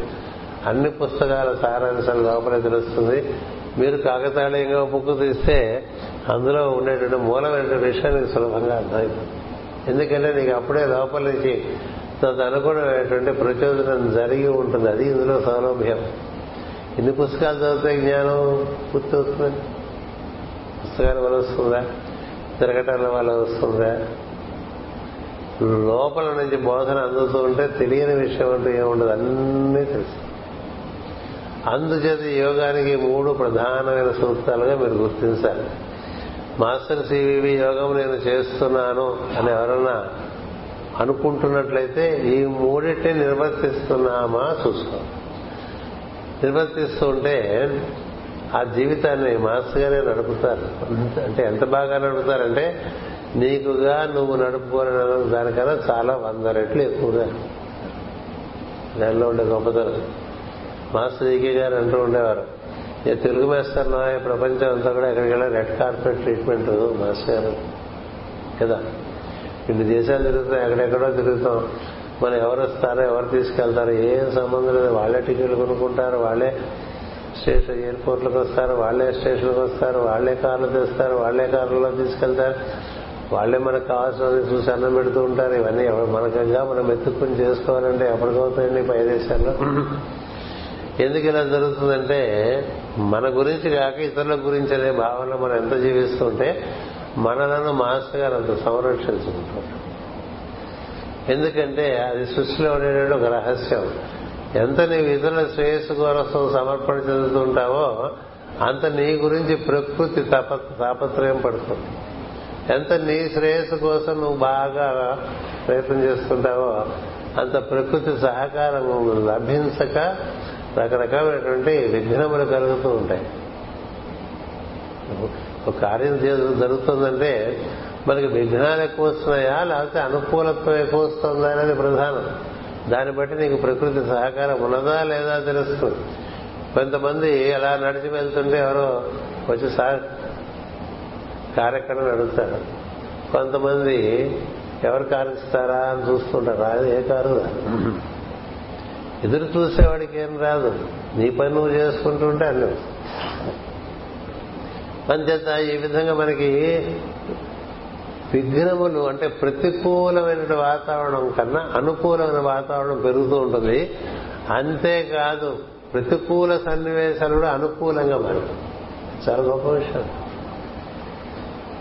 అది మీకు మాస్టర్ గారి యోగం జరుగుతోంది అని ఒక కార్యక్రమం నీకు సంకల్పంగా నీ ఎందు భాషించినప్పుడు అదే జరిగే విధానంలోనే నీకు తెలిసిపోతుంది.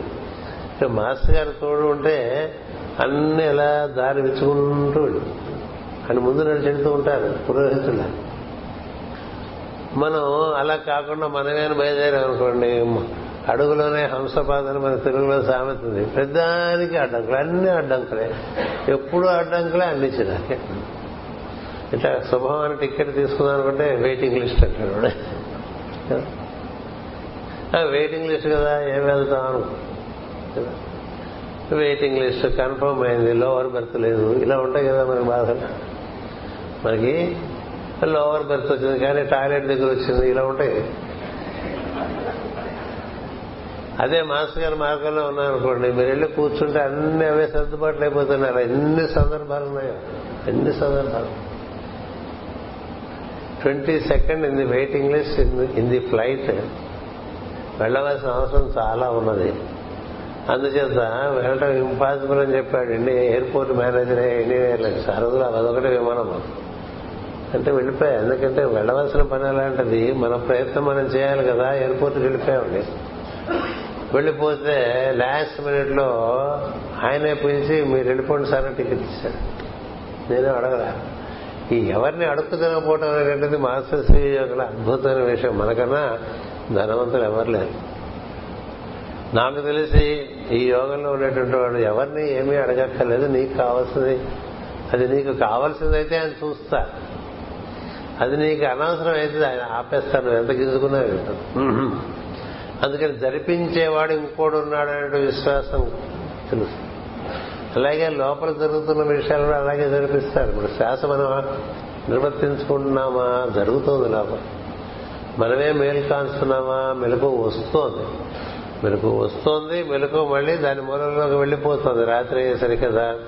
మనకి మెలకు ఇచ్చి మనలో ఎప్పుడు ప్రాణస్పందన నిర్వర్తిస్తున్న ప్రజ్ఞ మన ఎందే ఈశ్వరుడు ఉన్నది. అంచేత దాని ఎందు మనకి విశ్వాసం పెరుగుతూ వచ్చేట్లుగా ఉంటుంది మాస్టర్ మాట అందుకని ఆయన ఈ మూడు సూత్రాలు చెప్పారు. ఈ మూడు సూత్రాలు తూచా తప్పకుండా ఏ రోజు నుంచి ఆచరిస్తామో అలా మనం నిరంతరం ఆచరిస్తున్నాం అనేటువంటి విశ్వాసం మాస్టర్ గారు కలిగితే అక్కడి నుంచి మాస్టర్ గారు మనకి టేకప్ చేస్తారు. అంతవరకు ఏవో భ్రమలు భ్రాంతులు కొన్ని జరిగి కొన్ని జరగక కొన్ని ఇలా అయిపోయి ఇలా అయిపోయి మనం ఒకటి అనుకుంటే ఇంకోటి జరిగిపోయి ఇలా జరుగుతూ ఉంటాయి మామూలుగా.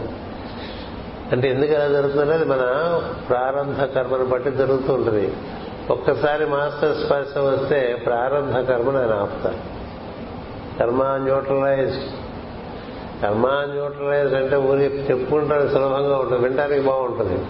కానీ దానికి నీదైన ప్రయత్నం ఒకటి ఉన్నది. ఆ ప్రయత్నం లేకుండా మరి అలా జరిగింది. మాస్టర్ ఎమ్మెన్ గారి కానీ మాస్టర్ ఈకే గారికి కానీ మాస్టర్ విపిఎస్ గారికి కానీ ఆయన స్పర్శ లభించిన తర్వాత వారి ఇచ్చిన ఆ విధంగా పాటించడం చేత అక్కడి నుంచి జీవితం మరొక రకంగా జరుగుతూ ఉంటుంది. బయట జీవితం జరగడం ఒకటి వదిలేయండి. అది చిన్న విషయం. లోపల జీవితం దానికన్నా మూడు రెట్లు పెద్దది. పాదోశ విశ్వభూతాన్ని త్రిపాదశ అమృతం దివి అన్నారు. లోపల పెరుగుతూ ఉంటాడండి. మూడింతలు పెరుగుతాడు. ఇంత ఇంతాయి వటుడింతాయి అని చెప్పుకోము పద్యాలు. మూడంచెల్లో పెరిగిపోయి ఈశ్వరుడితో అనుసంధానం చెంది శాశ్వతంగా ఆ స్థితిలో ఉండేటువంటి పరిస్థితి కేవలం ఒక సద్గురువే కలిగించగలరు అందరూ కలిగించలేరు. బయట బాగుండడం బాగుండకపోవడంతో సంబంధం లేకుండా. ఇక దాంతో మనం లోపల పెరుగుతున్న కొద్దీ బయట విషయాలు చిన్నవైపోతాయి. బయట విషయాలు చిన్నవి మనం లోపల పెరగకపోతే బయట విషయాలే చాలా పెద్దవిగా ఉంటాయి. అంటే లోపల పెరగటం అనేటువంటిది యోగంలో చాలా ప్రధానంగా త్వరితగతి నేను ఒక్కటే చెప్తా. ఇదంతా మనకి సనాతన యోగ మార్గంలో ఇలాగే జరుగుతుంది. కాకపోతే ఒకటే తేడా ఇక్కడ వేగం ఎక్కువ. అక్కడ పది జన్మలు పట్టేది ఇక్కడ ఒక జన్మలో జరిగింది ఎందుకనంటే మానవ జాతి త్వరితగతిని పురోగతి చెందవలసిన అవసరం ఒకటి ఉన్నది ఇక్కడ లేకపోతే ఏం జరుగుతుందంటే ఉపద్రవాలు వచ్చి వీళ్ళంతా మళ్ళీ నశించి మళ్ళీ కొత్తగా స్కూల్ పెట్టుకోవాలి అందరికీ. అందుకని ఉన్న వాళ్ళని ఎంతమందిని వీలుంటే అంతమందిని ఉత్తీర్ణులు చేయాలనేటువంటి ఒక తపన ఈ భూమి మీద ఉండేటువంటి శరత్ కుమారాది ప్రభువులకు మహర్షులకు ఆ తపన కారణంగా ఇది ఎలా జరుగుతుందా అన్న సందర్భంలో ఈ చైతన్యం దిగి వచ్చింది దిగి వచ్చింది కాబట్టి ఈ చైతన్యాన్ని వాళ్ళందరూ కూడా అందుకున్నారు. ఈ అందుకున్న చైతన్యాన్ని మాస్టర్ గారు సగా నిర్వర్తించి పదకొండు సంవత్సరంలో పదకొండు నెలల పదకొండు రోజులు నిర్వర్తించారు ఆయన. లెవెన్ ఇది మాస్టర్ నెంబర్. గుర్తుపెట్టుకోండి. సిబివి అంటే దాని number eleven. Number eleven. The world teacher trust అంటే లెవెన్. కౌంట్ సెయింట్ జర్మన్ అంటే లెవెన్. అలా మనకి కొన్ని కొన్ని అలాగే మాస్టర్ గారు పుట్టింది పదకొండో తారీఖు. ఈ పదకొండు ఏడు ఈ నెంబర్లు చాలా కేపీకి అన్న కూడా పదకొండే వస్తుంది మన మధ్య చూసే సరదాగా. అంచేత ఓహో మనకి బాధ్యత ఉందనుకున్నాం అంచేత ఈ పదకొండు అంటే పది దాటి మనకి అవ్యక్తమైన స్థితిలోకి వెళ్ళటం ఉంటుంది అలాంటి ఒక తత్వంలోకి మనం ప్రవేశింపజేయడానికి ఇది దిగి వస్తే దీని అందరూ అందుకున్నారు. అందుకనే పదకొండు సంవత్సరాలు పదకొండు నెలలు పదకొండు రోజులు నిర్వర్తించారు ఆయన. ఈ నిర్వర్తించే లోపలే అందరూ వచ్చేసారండి. ఏది? భూగోళం ఎందుకంటే ఉన్నట్టు మహాత్ములు అందరూ వచ్చేసారు. మీరు ఇది తెలియాలంటే జ్వాలాకుడు రచించిన పుస్తకాలు కొన్ని చదువుకోవాల్సిన అవసరం ఉన్నది ఎందుచేతంటే అందులో దొరుకుతుంది సమన్వయం సివివి గారి గురించి. పూర్వపీఠికంతా బ్లావిడ్స్కి దగ్గర జరుగుతుంది తర్వాత ఉత్తర పీఠికంతా జ్వాలాకుల అది జ్వాలాకుల రచనలే బ్లావెట్స్కి ద్వారా ఇచ్చినవి. కొన్ని మరికొన్ని ఏమో బెయిలీ గారి ద్వారా ఇచ్చారు. మన మాస్ గారి ద్వారా కూడా మా జ్వాలకులు గారు కొన్ని రచనలు చేశారు. అంచేత అందులో మీకు సమన్వయం జరుగుతుంది ఈ ప్రజ్ఞ ఎలా నిర్వర్తిస్తుంది? ఏ విధంగా ఈ చైతన్యం భూమిది? అంటే ఈ సివివి ఇవన్నీ చెప్పరు. అన్నీ చెప్పరు. కొన్ని మనకు వదిలేస్తారు.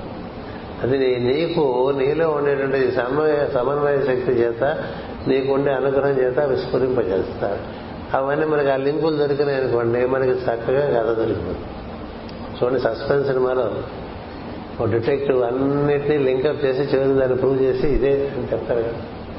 అలా ఉంటుంది. అంచేత ఆయన రాశారు ఎవరెవరు ఏ విధంగా త్రిభుజములుగా ఏర్పడి పంతొమ్మిది వందల పదవ సంవత్సరం నుంచి పంతొమ్మిది వందల ముప్పై పంతొమ్మిదో సంవత్సరం నుంచి పంతొమ్మిది వందల నలభై ఐదో సంవత్సరం వరకు. పంతొమ్మిది వందల పంతొమ్మిది nineteen nineteen to nineteen forty five ఎన్నేళ్ళైంది? ఇరవై ఆరేళ్ళు. ఈ ఇరవై ఆరేళ్ళు వీళ్ళందరూ త్రిభుజములుగా ఫామ్ అయ్యి ఎవరెవరు? సనత్ కుమారుడు తర్వాత మైత్రేయుడు మరువు దేవాపి తర్వాత మహాచోహన్ మనువు వీరంతా కూడా త్రిభుజాలుగా పామయ్యి ఎందుకంటే ఒక త్రిభుజంగా మనం ఒక ధ్యానం చేస్తూ ఉంటే ప్రజ్ఞ బాగా అవతరణం చెందుతూ ఉంటాం. అందుకని సైన్స్ ఆఫ్ ట్రయాంగిల్స్ అని జ్వాలకుడు గారు ముగ్గురు ముగ్గురు ఒక త్రిభుజంగా ఏర్పడి ధ్యానం చేసుకుంటున్నది భౌతికంగా కలిసి ఉండకపోయినా మిగతా ఇద్దరిని గుర్తు పెట్టుకుని ధ్యానం చేసుకుంటుంటే అట్లా ముగ్గురు వారి ముగ్గురికి చక్కగా అవతరణం చెందుతూ ఉంటుంది మనకి ఎందుకంటే సృష్టి అసలు త్రిభుజంగా త్రిగుణాత్మకంగా వచ్చింది. అందుకని త్రిగుణాత్మకంగా నిర్వర్తించే కార్యక్రమాలు ఏవైనా సరే వాటన్నిటికీ చక్కని విజయం ఉంటుంది. అందుకనే యేసుక్రీస్తు కూడా మాట అంటాడు. ముగ్గురు మనుషులు కలిసి పనిచేస్తే నేను మీతో పనిచేస్తాను ముగ్గురు. ముగ్గురు మనుషులు అరమరిక లేకుండా కలిసి పనిచేస్తే నేను మీతో పనిచేస్తాను రా ఇద్దరైతే చాలని. అందుకని త్రిభుజం ఆధారంగా పరమాత్మ పరాప్రకృతిగా ఈ త్రిభుజములను ఆశ్రయించి ఈ సృష్టి అంతా నిర్మాణం చేశారు. అందుకనే పరంపరలో కూడా మనకి ముగ్గురు వస్తే చాలా బాగా జరుగుతుంది ఆ పరంపర. నాలుగులో అది ఎస్టాబ్లిష్ అయిపోతుంటుంది ఆ విధంగా మనకి ఈ మార్గంలో ఉండేటువంటి ఈ చైతన్యానంతా కూడా అప్పుడే భౌగోళికంగా అందుకుపోవటం జరిగిపోయింది. అందుకనే మాస్టర్ సివివి గారు ఇది కుంభకోణంలో నేను ఇచ్చే ఐదారుగురి కోసం ఇవ్వట్లేదు. ఇది ప్రపంచవ్యాప్తం అవుతుందని చెప్పారు. ఆయన ప్రపంచ అవుతుంది అంతేకాదు ప్రపంచంలో దీని ప్రభావం మనుషుల మీదే కాదు జంతువుల మీద వృక్షముల మీద ఖనిజముల మీద కూడా ఉంటుంది. ఎన్నో పరిశోధనలు జరుగుతాయని చెప్పారు. మానవుడు గాల్లో ప్రయాణం చేస్తారు. ఆ రోజులు రాబోతున్నాయి. మానవుడు గాలిలో తర్వాత ఈ విజ్ఞానము ఈ దేశంలో మనకు అవతరించిన దీని యొక్క ఆదరణ అంతా కూడా పాశ్చాత్య దేశంలో ఎక్కువగా ఉంటుందని చెప్పారు. పాశ్చాత్య దేశంలో చాలా ఎక్కువగా ఉంటుందని చెప్తారు ఎందుచేతంటే పాశ్చాత్యులు వైజ్ఞానికంగా పురోగతి చెందుతున్నటువంటి వారు మనం కొంత ఛాందసంలో పడిపోయి ఆచారాలు సాంప్రదాయాల్లో ఉండిపోయి మనకు ఉండేటువంటి పరిశోధనాత్మకమైన ప్రజ్ఞను బాగా పెట్లో పెట్టేశాం. అందుకనే మన దేశంలో కూడా చాలా మంది ఇక్కడి నుంచి ఆ దేశం వెళ్ళి ఈ విధుడి కార్యక్రమంలో పాల్గొంటుంటే భారతీయులు చాలా మంది ఉన్నారు. ఏది? ఇప్పుడు మనం రాబోయేదంతా కూడా వైజ్ఞానిక యుగమే. అదంతా కూడా ఎలక్ట్రానిక్ అండ్ సూక్ష్మ లోకాలకు సంబంధించినవే ఎక్కువగా ఉంటూ ఉంటాయి. అందుచేత ఇదంతా పాశ్చాత్య దేశం నుండి చివరికి భారతదేశం వస్తుందని చెప్పారు. ఇవాటి కుంభకోణంలో మీరు వెళ్ళి చూస్తే మాస్టర్ గురించి తెలిసిన వాళ్ళు ఎవరు ఉండరు. కానీ మీరు ప్రపంచంలో అన్ని చోట్ల మాస్టర్ గురించి తెలిసిన కేంద్రములు ఉన్నాయి. అది ఏ ఖండమైనా తీసుకోండి. ప్రతి ఖండంలో ఉంది. మంగోలియాలో కూడా ఉంది. అంటే ఎక్కడైతే గోబీ డెజర్ట్ ఉందో అక్కడ కూడా ఉంది మాస్టర్ ప్రార్థన. క్యూబా లాంటి దేశంలో ఉన్నది న్యూజిలాండ్ దేశంలో ఉన్నది ఆస్ట్రేలియా లేని చోటు లేదు. ఏం చేద్దంటే ఆ వ్యాప్తి అది ఆ రోజున ఆయన అప్పుడే చెప్పారు. అంతేకాదు ఈ పరమ గురువులందరూ కూడా ఈ విజ్ఞానాన్ని గ్రంథస్థం చేసి బృందాలు తయారు చేసి ముప్పై సంవత్సరాల పాటు ఈ నైన్టీన్ నైన్టీన్ నుంచి నైన్టీన్ ఫార్టీ నైన్ వరకు బెయిలీ ద్వారా జరిగినటువంటి కార్యక్రమాల్లో మాస్టర్ గారి యొక్క ప్రజ్ఞ అంతర్లీనంగా అందులో ఉన్నది. అది ఆ గ్రంథములలో మనకి చక్కగా గోచరిస్తుంది. అంటే జ్వాలాపూర్ మహర్షి ఒక వరుణ యురేనస్ గురించి రాసిన అది ఈసోట్రిక్ ఎస్ట్రాలజీ అనేటువంటి పుస్తకం రాసిన ఈసోట్రిక్ హీలింగ్ అనే పుస్తకం రాసిన వాటన్నిటిలోనూ మాస్టర్ గారి యొక్క స్పర్శ. చాలా శుభ్రంగా అలా ఒక తన తన్ని తాను ప్రకటించుకోవటం కాదు. తన కార్యక్రమం ప్రపంచంలో బాగా జరగడం తన కార్యక్రమం అంటే బ్రహ్మమే. బ్రహ్మము యొక్క ప్రణాళికకు తాను వాహికగా నిలబడి అది చక్కగా భూగోళంలో నాలుగు దిశలకి వ్యాప్తి చెందేట్టుగా మనసుగా నిర్వర్తించారు. నిర్వర్తించిన తర్వాత ఆయన ఒక దివ్యమైనటువంటి శరీరంలో ఇప్పటికీ ఉన్నారు. ఉండబట్టే మాస్టరీకి గారికి మళ్ళీ కనిపించడం జరిగింది. ఉండబట్టే మన ఈ మధ్య ఒక ఆయన స్పెయిన్లో ఒక బ్రేక్ ఇన్స్పెక్టర్ గారు సూర్యోపాసన చేసుకోమని ఇండియన్స్ చెప్తూ ఉంటారు. రోజు సూర్యకిరణాలకి సూర్యోదయం సమయంలో వాటి నుంచి ప్రార్థన చేసుకుంటాను ఇలా సూర్యుడికి దండం పెట్టుకుంటుంటే ఆ కిరణాల రూపంలో వచ్చి మాస్టర్ గారు దర్శనం ఇచ్చారు. అని తెలియదు అసలు సివి గారు అప్పుడు ఉన్నారు. సూర్యకిరణములు ఎలా రోజు ఉదయ సమయంలో బంగారు కాంతితో వచ్చేవి. వాటిని ఉపాసన చేసుకుందాం అనుకుని త్రికరణ శుద్ధిగా చేస్తుంటే వారం రోజుల్లో ఆ కిరణ రూపంలో ఒక మంచి వస్తాదులాగా బాక్సర్ లాగా ఉండే ఆయన కనిపించడం మొదలుపెట్టారు. ఎవరైనా తెలియదు ఎవరైనా ఇట్లా వస్తున్నాడు? నేను చూస్తున్నది సూర్యకిరణాలు కదా అనుకున్నాను తర్వాత అక్కడి నుంచి మూడు రోజుల్లో ఒక పుస్తకం వచ్చింది. ఆయన దగ్గర మనదే మందంటే జగద్గురుపీఠం అందులో మాస్టర్ శ్రీ గారి చిత్రపటం చూసి అప్పుడు తెలుసుకుని అప్పుడు తెలుసు ఊరు ఊరు ఊరు ఊరు బాబోయ్ చాలా పెద్ద విషయం ఇది. మనకి తలవని తలంపగా మన దగ్గరకు వచ్చారు. మనకి మాస్టర్ గారి జీవితంలో కూడా వారికి అలాగే జరిగింది. గాయత్రి ఆరాధన చేసుకుంటూ ఉంటే ఆ వెలుగుని మాస్టర్ సిబివి గారు అలాగే ఒక బ్రేక్ ఇన్స్పెక్టర్ అలాగే మనిషిలో ఒక ఒక స్త్రీ ఆమెకి ఆ విధంగా దర్శనమైంది. అలా వారు ముందుగా దర్శనమిచ్చిన తర్వాత ఆయన కార్యక్రమాన్ని ప్రవేశపెడుతూ ఉంటారు. ఇలా ఆయన అగస్త్యాస సంభూతులై నీలగిరులు కేంద్రంగా పెట్టుకుని అక్కడి నుంచి భూగోళం అంతా పనిచేస్తాయి ఆయన ఆశ్రమములు చాలా చోట్ల ఉన్నాయి ఇప్పుడు. మనం ఏదో అనుకుంటాం అది కుంభకోణంలోనే కుంభకోణం ఎస్ సందేహం కుంభకోణంలో కళ్ళు మూసు కూర్చుంటే యోగం అద్భుతంగా జరుగుతుంది. అలాగే ఆయన కేంద్రం అనేక అనేక ప్రదేశంలో ఆయన ఈ నూట పది సంవత్సరాల్లో బాగా స్థాపితం చేసుకుని ఉన్నాయి. అందుచేత భూమి నలుచెరగల ఆయన కార్యక్రమాలు జరుగుతాయి. ఆయన కార్యక్రమంలో ప్రత్యేకత ఏంటంటే ముందు ప్రాణమును నిలబెట్టడం. చాలా గొప్ప విషయం. అందరు నిలబెట్టలేదు అందరు నిలబెట్టలేదు ఆయన అంతరిక్షంలో ఉండే ప్రాణములను అంటే మనకి కాస్మిక్స్ సోలార్ అండ్ ప్లానెటరీ అని మూడు స్థితులు చేద్దాం. భూర్భోత్సవ లోకాలని. వాటన్నిటిలోనూ వ్యాప్తి చెందిన ప్రాణశక్తిని మహాప్రాణాన్ని తెచ్చి భూమి మీద కట్టేశారండి ఆయన. దానికి ఆయనే గురువు. అంచేత ఎవరికైనా సరే టు స్టెబిలైజ్ ప్రాణ. దానికి ఇంకంతగా ఇంకేనా చాలా ఆశ్చర్యం. ఎవరికైనా సరే ప్రాణాలు తెచ్చి మళ్ళీ తిరిగి ఇచ్చేయగలం. మన కృష్ణుడి విషయంలో అలా వింటాం మనం. అలా తెస్తారు మాస్టర్ గారు.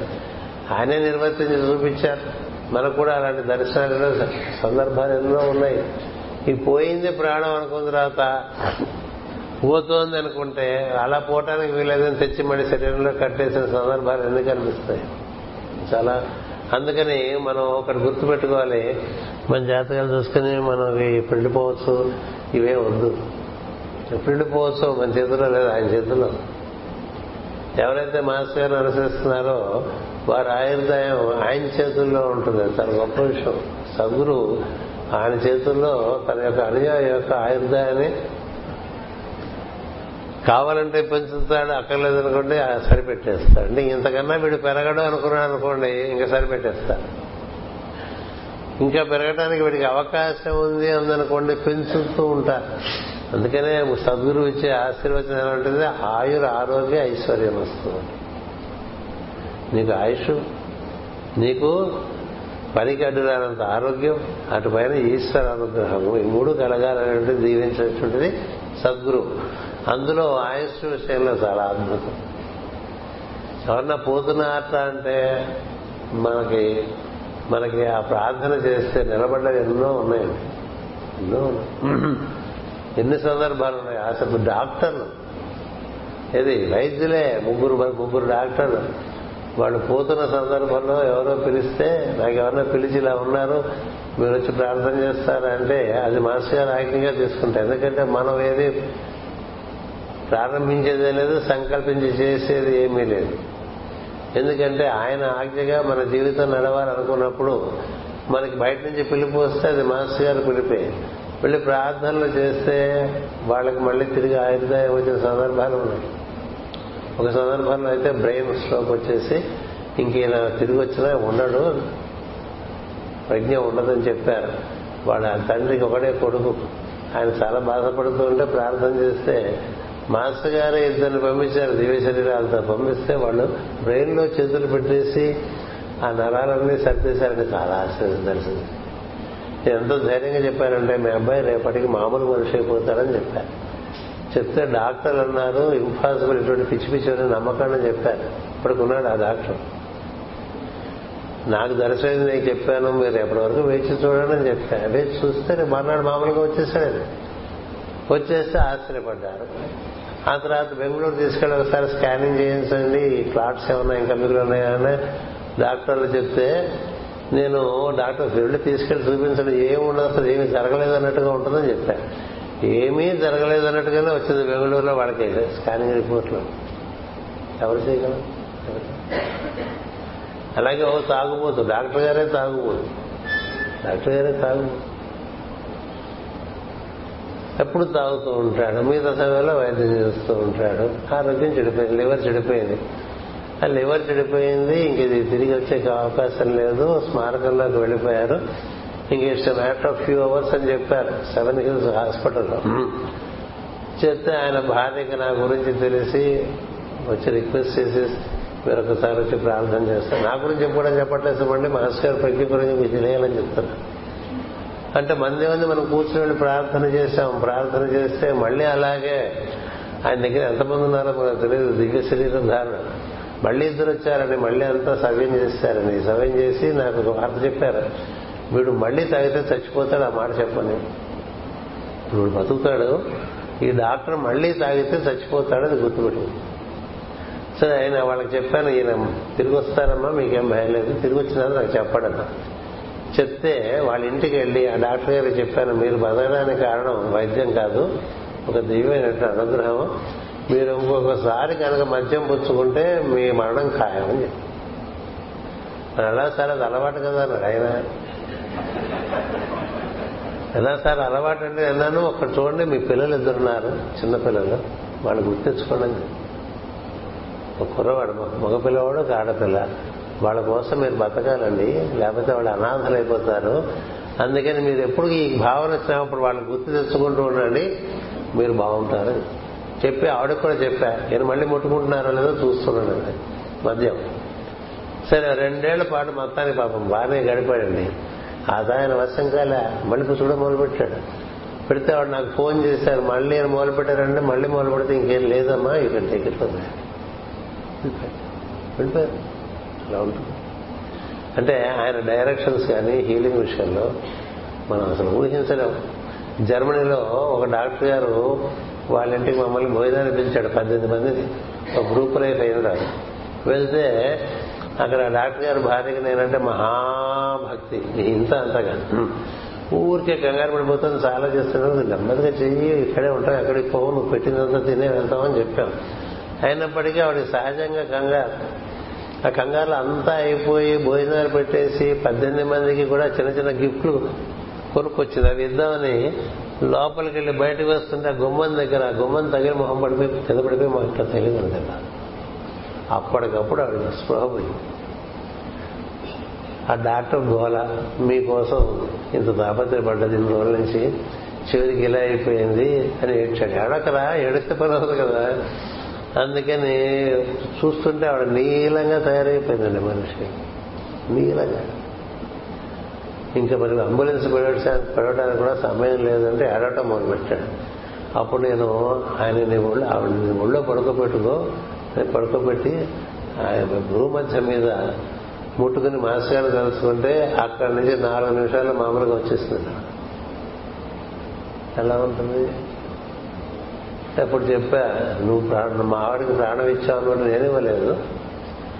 ఆయన ఉన్నాడు ఆయన ఇవన్నీ చేస్తూ ఉంటాడు. మన నిమిత్తం మాత్రం ఆయన తలుచుకుంటే ఏమైనా చేయగలడు. అందుకని ఆయన దండం పెట్టుకోండి రోజు అని చెప్పాం.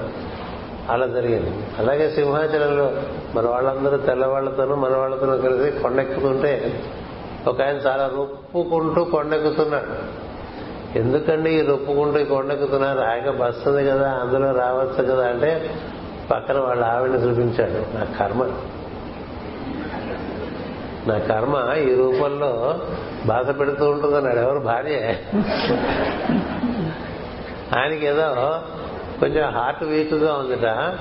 హార్ట్ వీక్గా ఉంది ప్రమాదం ఉందని చెప్పారు డాక్టర్లు. చెప్తే వాళ్ళు తమిళులు తమిళ బ్రాహ్మణ దంపతిది వాడు మొక్కుకుందిటండి. ఎవరో చెప్పారండి సింహాచలం కొండెక్కిస్తారండి గుండె బాధ ఉన్నవాడు సింహాచలం కొండ సింహాచలం కొండెక్కిస్తాను నీ దర్శనం చేయిస్తాను. నువ్వు ఈయనకి ఇక ఆయనకి ఈ అనారోగ్యం తీసి అని మొక్కుకుందిటండి. ఆయన అంటాడు ఆయనకేమో చాటు పడుతుంది. ఈడేమో మరి ఎక్కమంది ఎక్కుతున్నాడు. నేను అడిగితే ఈ మాట చెప్పాడు. మా నా కర్మ పక్కనే ఉంది. అది నడిపిస్తుంది. తప్పదు వెళ్ళాలన్నాడు. సరే మాతో పాటు నెమ్మదిగా మేము కూడా మీతో వస్తామని కలిసి వెళ్ళాం. అందరితో పాటు అందులో ఆ రోజు ఇరవై మంది పాశ్చాత్యులు ఉన్నారు మన వాళ్ళు ఐదారుగురు ఉన్నారు. సింహాచలం గర్భగుడిలోకి వెళ్ళేసరికి అక్కడ కొలాప్స్ అయిపోయాడు. కొలాప్స్. కొలాప్స్ అయితే ఇంకా ఆవిడ ఆరవంలో మొదలు పెట్టిస్తుంది ఏది గర్భగుడిలో మా ఆయన ఎత్తుకుపోతావా అంటూ ఇక మరి అసలే స్త్రీ రెండవది భార్య మూడవది తమిళం. తమిళంలో చాలా ఎక్కువగా ఉంటుంది వాల్యూమ్. సినిమా చూసానని నేను ఎప్పుడైనా. చాలా వాల్యూమ్ ఎక్కువ. అంత వాల్యూమ్గా ఆవిడ అరిచేస్తూనే మా పూజారి గారు కంగారు పడిపోయాడు ఆయన బాధ ఏంటి? గుడి అంతా అశుచి అయిపోతుంది ఎవడు కోలవాడిది ప్రపంచం కదా. ఇదేంటి ఇప్పుడు ఈయన ఇక్కడ చచ్చిపోతే ఇదంతా ఇప్పుడు ఎట్లా? ఇది గుడి మూసేయాలి ఏమో బాబాబు ఇవన్నీ వద్దు కాస్త బాగానని ఆయన దగ్గరికి వెళ్ళి ఇలాగే మళ్ళీ మాస్కాలు దర్శనం భూమధ్యంలో బట్టలు ఎంత ముట్టుకుంటాయి. చూశారు. వచ్చేసి దేవుడు మీ ఆయనకు ప్రాణాలు ఇచ్చాడమ్మా ప్రాణాలు తీసుకెళ్ళాడు.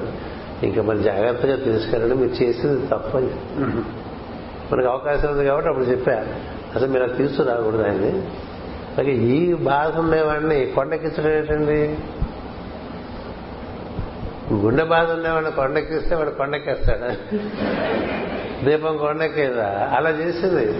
ఇవన్నీ ఎందుకు చెప్తున్నా అంటే ఇలా ఎన్నున్నాయో. అన్ని చెప్పడం నా ఉద్దేశం కాదు.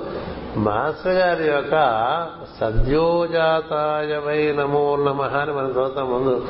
ఏది? శివపూజ చేసేప్పుడు సద్యోజాతాయవై నమో నమ అంటే అంటే అప్పటికప్పుడు అలా పుడతారండి. అది శివుడు అండి సద్యోజాతం ప్రపద్యామి అని మొదలుపెట్టి సద్యోజాత వై నమో నమ అంటే అప్పటికప్పుడు క్షణంలో అలా నిలువుగా కాంతి దిగిపోయి తేజవంతంగా ఏ కార్యక్రమాన్ని సరిదిద్దగలిగినటువంటి మహాతత్వమును మన పూజల్లో శివుడి గురించి చెప్తాం. అలా ఉంటుంది మాస్టర్ సివి గారితో అంతది. మనం అల్లా టప్పగా ఉండదు విషయం.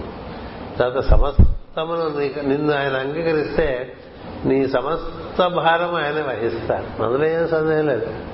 మనకు నమ్మకం లేదు మన అడుగు తినే బుద్ధి మనకు పోలేదు అంతే. లేకపోతే ఏం చేస్తాడంటే నేను చక్రవర్తుల కన్నా ఎక్కువ ధనవంతుడు ధనవంతుడిని కీర్తివంతుడు ఏం చేయాలని అది ఆయన చూసుకుంటాడు. నన్ను ఇలా చేయి నన్ను ఇలా చేయంటే చేయడు. నువ్వేం చేద్దాం అనుకున్నావో నా నా ద్వారా అలా చేసుకో. నేను నీకు పరమా? అందుకని ఇంక ఏ ధర్మాలు అక్కర్లే. మాస్టర్ శ్రీ- మాస్టర్ గారు రెండే రెండు భగవద్గీత శ్లోకాలు ఎప్పుడు పూజలో పెట్టి మా చేత చదివిస్తుండారు ఒకటి అనన్యాస్యంతయంతో మాం యజనా పరిపాసతే. తేషాం నిత్యాభిషిక్తానాం యోగక్షేమం వహామ్య అంటే మరి ఇంకోటి లేదు అదే ఇదిగా ఉందనేటువంటి భావన రావాలి మరి.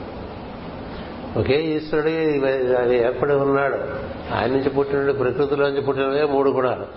మూడు గుణాల్లోంచి పుట్టిందే ఈ సృష్టి అంతా. అందుకని వీటన్నిటికీ మూలమైనటువంటి వాడు ఉన్నాడు కాబట్టి వాడిని దర్శనం చేసే ప్రయత్నం కూడా చేస్తూ ఉండాలి. అదే ఆ శ్లోకం.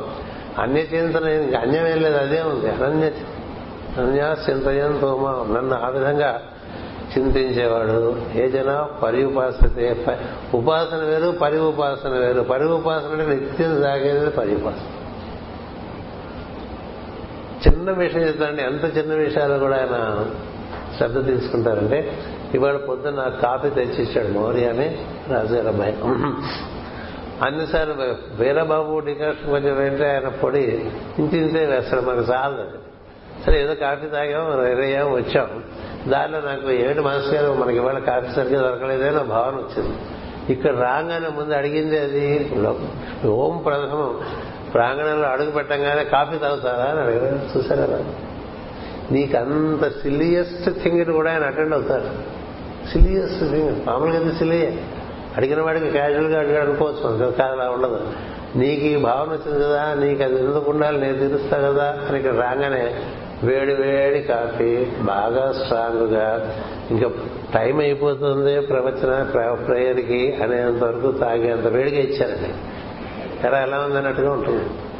ఎందుకని చెప్తున్నానంటే అంత సద్యోఫలం సద్యోఫలం నిన్న మీకు చెప్పాను అక్కడి నుంచి బయలుదేరేస్తున్నప్పుడు చాలా మంది చెప్పారు చేరలేరు ప్రేయర్ టైం కానీ. చెప్పారు. పైగా ఒకవాడు ఎదురుగుండా వచ్చింది బయలుదేరుతుంటే. ఎదురుగుండా ఎవరు వస్తే బాగుంటుందో ఆవిడ కాదు అది ఆవిడ. మనకి ఒక పుణ్యస్త్రీ ఎదురుగుండా వస్తే సుగ్రశాస్త్రంగా బాగుంటుంది. ఆయన లేని ఆవిడ ఆవిడ ఎదురుగుండా చట్టలుగా వచ్చేస్తుందండి అడ్డంగా. వచ్చేసి రెండు రెండు రెండున్నర గంటలు పడుతుంది బంధనం. ఏది? అప్పటికి మూడు ముప్పావు అయింది. అంటే ఏమైంది? ఆరు పావు ఆరున్నర అవుతుంది. నాలుగింటికి బయలుదేరాము నాలుగింటికి బయలుదేరితే ఎన్నింటికి రావాలి ఇక్కడ ఆరింటికి. ఆరున్నర రావాలి కదా ప్రేయర్ అయిపోతుంది కదా. నేను వెంటనే అనుకున్నాను పొద్దు నుంచి ప్రేయర్కి అటెండ్ అవ్వాలనే కదా ప్రయత్నం. అందుకే నా వద్ద నా వరకు నేను కర్తవ్యం సరిగ్గా నిర్వర్తించుకున్నాను అనుకున్నాం. అటు పైన చూద్దాం అనుకుంటూ బయలుదేరి బయలుదేరే ముందే మనకి అదేదో సామెత చెప్పినట్టుగా వాడు ఇట్లా ఎదురుకుండా వచ్చి చెప్పిందండి. ఏడిపించడానికి అన్నట్టుగా కానీ ఎలా వచ్చేసామో మాకే తెలియదు పావుగంట ముందు వచ్చేసాం పావుగంట ముందు వచ్చేసాం అంటే this is how he makes all industry ఎంతెంత ట్రాఫిక్ నుండి ఎయిర్పోర్ట్లు చేరలేమనుకున్నప్పుడు కూడా అసలు ఆ రోజు ట్రాఫిక్ ఉండదు. ట్రాఫిక్ ఉండదు. ఎన్నిసార్లు చెప్తాను మా వాళ్ళకి ఎందుకు అంత కంగారు పడతావు? ఇంకోడు ఉన్నాడని గుర్తుండదా అని అడుగుతూ ఉంటాయి ఇప్పుడు మనం ఎన్ని చెప్పినా ఇంకోడు ఉన్నాడని గుర్తుండదు మనకి. చిత్రం. విచిత్రమైన మనుషులు మనం అంటే మన ఇద్దరు ఉన్నాం అనుకోండి ముగ్గురు ఉన్నాం అనుకోవాలి మన ముగ్గురు ఉన్నాం అనుకోండి నలుగురు ఉన్నాం ఎందుకంటే ఆయన ఉంటాడు. ఆయన ఉంటాడు. అది ఆయనలో ఉండే ప్రత్యేకత. మాస్టర్ ఈకే గారు రామదాస్ అనే సినిమాకి వెళ్దామని వెళ్తుంటే కౌంటర్లో చేయబెట్టి ఒక టికెట్ ఇవ్వండి అంటే కాదు రెండు అని వినిపించింది వెనకాలి. కాదు రెండు అని వినిపిస్తే రెండు టికెట్లు తీస్తున్నారు ఆయన. రెండు టికెట్లు తీసుకుని వెనక్కి చూస్తే ఎవరు కనపడలేదు. సరే వెళ్ళి సినిమా హాల్లో కూర్చుంటే హౌస్ఫుల్ ఈయన పక్క సీటు ఖాళీ. ఖాళీ కాదు అది. ఖాళీగా ఉంటుంది. ఎందుకని నేను ఉంటాడు. ఇట్లా ప్రతిసారి మనం ఎక్కడికి వెళ్తున్నా మనతో పాటు మాస్ గారు ఉన్నారు అనుకోవాలి. అదో సత్యం ఉంది. అది చాలా సత్యమైన విషయం. అందుకని మనమే అంత అనుకోకూడదు. మనమే అంత అనుకుంటే ఉంది బోర్లింగం ఉంటాను ఆయన కూడా ఉన్నాడు అనుకుంటే వీరలింగం వల్లే సినిమాలో దొంగ దొంగ రావడం సినిమాలో వీరభద్ర అంటూ ఉంటాడు. భయం వేస్తే ఉట్టిభద్రే అంటూ ఉంటాడు. మీ చేసి మనంతా మామూలుగా ఉట్టిభద్రేలే కానీ మాస్టర్ గారు ఉన్నారనుకుంటే వీరభద్రేలే వీరభద్ర అంటే అంతనేవాడు దక్షిణంతరవాడు ఆవిడ ముందు ఏమీ కాలేదు కదా. అందుచేత is always present is always ఎందుకని అట్లా రూపు కట్టుకుని కాదు. చూడంతా వ్యాప్తి చెందినటువంటి ప్రజ్ఞల్లో మాస్టర్ శ్రీనివాస్ మొత్తం. పిలిస్తే అలా పలుకుతారు. పిలిస్తే అలా పలుకుతారు. అందుకని అనన్యాశ్చింతయంతో మాం అతడే ఇదిగా ఉన్నది అదే ఇదిగా ఉన్నది అని ఉపనిషత్తులు ఘోషించేదే అది. అదే ఇది అదే ఇది అదే ఇదంతా అదే అంటారు. ఓం ఏ తత్ అంటారు. అంచేత అదే ఇదిగా ఉన్నప్పుడు దాన్నే దర్శించడం అనేటువంటిది ప్రధానం. అలా ఈశ్వరుడు ఇదంతా వ్యాప్తి చెంది ఉన్నాడు నీ లోపల నీ బయట అనుకుంటే అప్పుడు ఆ శ్లోకం యొక్క వైభవం నీకు తెలుస్తుంది. మరొక శ్లోకం మాస్ గారు మనకి పూజలో ఇచ్చింది. సర్వధర్మాన్ పరిత్యజ్య మామేకం శరణం రజ అహం త్వా సర్వపాపేభ్యో మోక్షయిష్యామి మా శుచ అంచేత ఆ రూల్స్ ఈ రూల్స్ రకరకాల ఇది పెట్టుకుంటే అది రూల్స్ ఉంటాయి జీవితంలో. పెట్టుకున్న కొద్ది రూల్స్ ఉంటాయి. కానీ మనకి నిబంధనలు ఏవో నియమములే అని చెప్పారు కదా. అంచేది ఒకటే నియమం అందరిలో ఉండే ఈశ్వరుని దర్శనం చేస్తుంటే నీలో తట్టవలసిన విషయాలు నీకు లోపల నుంచి ఈశ్వరుడు తట్టింపజేస్తాడు అంతే సులభంగా అయిపోతుంది. కదా? అందుకని మనం ఆ ధర్మం ఈ ధర్మం కాళ్ళు కడుక్కోవాలా ధోళి కట్టుకోవాలా పట్టుపంచ కట్టుకుంటేనే సత్యనారాయణ వ్రతమా? ఇలా ఉంటాయా? ఇవన్నీ మనుషులు పెట్టుకున్నవి కో పొల్లలుగా ఉన్నాయి భూమి మీద. అందులో భారతదేశంలో విపరీతంగా ఉన్నాయి. విపరీతంగా ఉన్నాయి. ఈ భారతదేశంలో ఉన్నంత ఆచారం అది అతి అయిపోయి అది మనకి అసలు విషయాన్ని చాలా దూరం చేసేసింది. అందుచేత సివివి గారు అన్నీ తీసేశారు. మొత్తం. మొత్తం తీసి టోటల్ ఏది ముఖ్యమో అదొకటి పెట్టుకుని మిగతా అన్ని తీసేయండి రాదు కదా? ఇప్పుడు మనం అన్నం తినాలనుకోండి ఏం ముఖ్యం? అన్నం ముఖ్యం. అది వెండి పెళ్ళలో తినాలా? విస్తరాకులో తినాలా? అరిటి ఆకులో తినాలా? చేతిలో పెట్టిన తినేస్తాం ఆకలిస్తే కదా. ముందు చేతిలో పెడితే తినేయం. అంటే ఏది ముఖ్యమో దాని ఎందు శ్రద్ధ తగ్గి ఇతర విషయములందు శ్రద్ధ ఎక్కువ. మనం శ్రావణ పౌర్ణమి వచ్చిందనుకోండి వాడు ఇంకోటి అడిగితే ఎలా దంద మార్చావా? అంటాడు. అంటే వాడు మార్చుకోలేదు. అందుకని మార్చుకోలేదే అనేది మిగిలిపోతుంది. మార్చుకున్నవాడికి నేను మార్చుకున్నాను ఫీలింగ్ తప్ప ఇద్దరికి ఒకటే. దండం మార్చుకున్నావు దండం మార్చుకోలేదు అంత సంబంధం లేదు. నువ్వు ఈశ్వర సంధానం చెందితే కదా? అందుకని కొన్ని కొన్ని నిష్కర్షగా తీసేశారండి మన జీవితాలు ఎంత సుఖపడితే బాగుంటుందో అని ఆలోచించి అన్నీ తీసేశారు. ఆయన ఇది కూడా తీసేశారు. ఏది? అంతకుముందు నుదుట నుదుట విభూది. ఇప్పుడు తమిళనాడులో విభూతి పెట్టుకునే వాళ్ళు ఉన్నారు. విభూతి తీసేశారు జంధ్యం తీసేశారు శిరోమండలం చేసేశారు. అంతే అన్నీ అదే కూర్చుంటాం. మన నుంచి ఏం జరిపిస్తాడో అది జరిపిస్తాడో చూద్దాం అనేటువంటి స్థితిలో గడిపారు మనం కూడా మనలో ధైర్యం ఉంటే అలసి. ఎంతసేపు కట్టుబాట్లకే టైం అయిపోతుంది. కట్టుబాట్లు వద్దని చెప్పలేదేనా? కట్టుబాట్ల కన్నా ముఖ్యమైన విషయం ఉంది దానివల్ల ఏది ముఖ్యమో అది లేకుండా మిగతా అన్నీ ఉన్నాయనుకోండి ఏం లాభం చెప్పండి? మరి చెప్తున్నారు మాకు మాకు యూనివర్సిటీలో ఒకసారి ప్రేయర్ హాల్ కట్టారు. ఏది? ఆంధ్ర యూనివర్సిటీలో వెంకటేశ్వర స్వామి గారు డబ్బులు ఇస్తే ఆయన డబ్బులతో వెంకటేశ్వర ప్రార్థనా మందిరం అని కట్టారు. కడితే దాని ఓపెనింగ్ వైస్ ఛాన్సలర్ ఒక ఆయన ఒక అయ్యంగారు ఉండేవారు శ్రీనివాస అయ్యంగారు అని ఆయన వచ్చారు. వచ్చి ఆయన చూశారు. చూసి ప్రార్థనాలయం ఉండటం చాలా బాగుంది. కానీ ప్రార్థనాలయం ఉండి ప్రార్థన చేయకుండా ఉంటాం కదా. ప్రార్థన ఉండి ప్రార్థనాలయం లేకపోయినా పర్వాలేదు చెప్పారు it is more important that you your pray do your prayer than thinking of prayer hall ఇప్పుడు హాల్ ఉందా లేదా అనేది కాదు కదా ముఖ్యం ప్రార్థనకి. నీలో ఉండేటువంటి ఈశ్వరునితో నువ్వు అనుసంధానం చెంది చెందటానికి ప్రార్థన.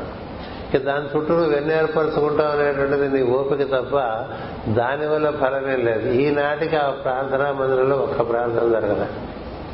ఇవాళకి జరగదా ఎంతమంది వైస్ ఛాన్సలర్లు వచ్చినా నన్ను పిలిస్తే వాళ్ళకి నేను ఒకటే చెప్పేవాడిన. ప్రార్థనాలయం మీరు పునరుజ్జీవనం చేయండి మీ యూనివర్సిటీ అంతా బాగుపడుతుందని అదొక్కటే చేయరు. మీతో అన్ని చేసుకుంటారు ఎందుకని ప్రార్థనాలయం ఉండి ప్రార్థన లేకపోవటం దేవాలయం ఉండి దేవుడు దర్శించకుండా అక్కడ చాలా రకాల వ్యాపారాలు రాజకీయాలు చేసుకుంటూ ఉంటూ అట్లాగే గురువుగారి ఆశ్రమంలో గురువుగారితో సంబంధం తగ్గిపోయి ఇతర విషయంలో సంబంధం పెరిగిపోయింది అనుకోండి. అంటే ఏమైంది? సంసారంలో పడ్డట్టే అందుకని సర్వధర్మాను పరిత్యజ్యారేటువంటిది మాస్టర్ సివివి గారి జీవితంలో ఆయన నిర్వర్తించి చూపించారు. అది గొప్ప విషయం. ఏదైనా చాలా శ్రోతైనటువంటి బ్రాహ్మణ కుటుంబంలో పుట్టినటువంటి వారు. తర్వాత నిత్యం నేను చెప్పాను మీకు కృష్ణ ఆరాధన చేసుకునేటువంటి వారు. అన్ని తీసి. Complete no matter never mind అన్నట్టు తీసుకొని అదంతా ఉంది నాలో ఉంది చుట్టుపక్కల ఉంది. దాని గురించి ఇప్పుడు నేను పని చేసుకుంటాననేటువంటి వాడికి ఏ ఆంక్షలు ఉంటాయండి? ఏ నిబంధనలు ఏ ఆచారాలతో కట్టేయగలరు? కృష్ణుడు కాలంలో కృష్ణుడు అప్పుడు ఆచరించేవాడు ఆచారాలు ఏమైనా పట్టిస్తున్నవాడు కాదు. ఎందుకనంటే ఆచారముల కన్నా ముఖ్యం దాని యొక్క ప్రయోజనం నిర్వర్తింపబడటం. అంచేత ప్రార్థన మనకి ముఖ్యం అది వదిలేసి మిగతా అన్ని చాలా చేస్తున్నాం కొన్ని the name of master CV. In the name of master CV what is to be done is these are these are the three essential principles. Do the morning and evening prayer without fail think not of your cell and keep seeing what what little you can do పెద్ద పెద్ద కార్యక్రమాలు ప్రపంచంలో చేయమని చెప్పాలా? నీకున్నదా అంటే ఒక glass మంచినీళ్ళు ఇంకోటికి ఇస్తే చాలు. ఆ దృష్టి ఉండాలి. ఎదుటివాడికి దాహంగా ఉందని నువ్వు గుర్తిస్తే అది నీలో సంస్కారం. నీ దాహం నువ్వు గుర్తించడం అంత పెద్ద సంస్కారం కాదు. నీ ఆకలి నీ దాహము నీ కోరికలు ముఖ్యం కాదు. ఎదుటివారి ఆకలి ఎదుటివారి దాహము ఎదుటివారికి అవసరము ఎదుటివారి కోరికలు కాదు. ఎదుటివారి అవసరాలు ఉంటాయి. అంటే తిండి గుడ్డ బట్ట అంటే చూస్తారా?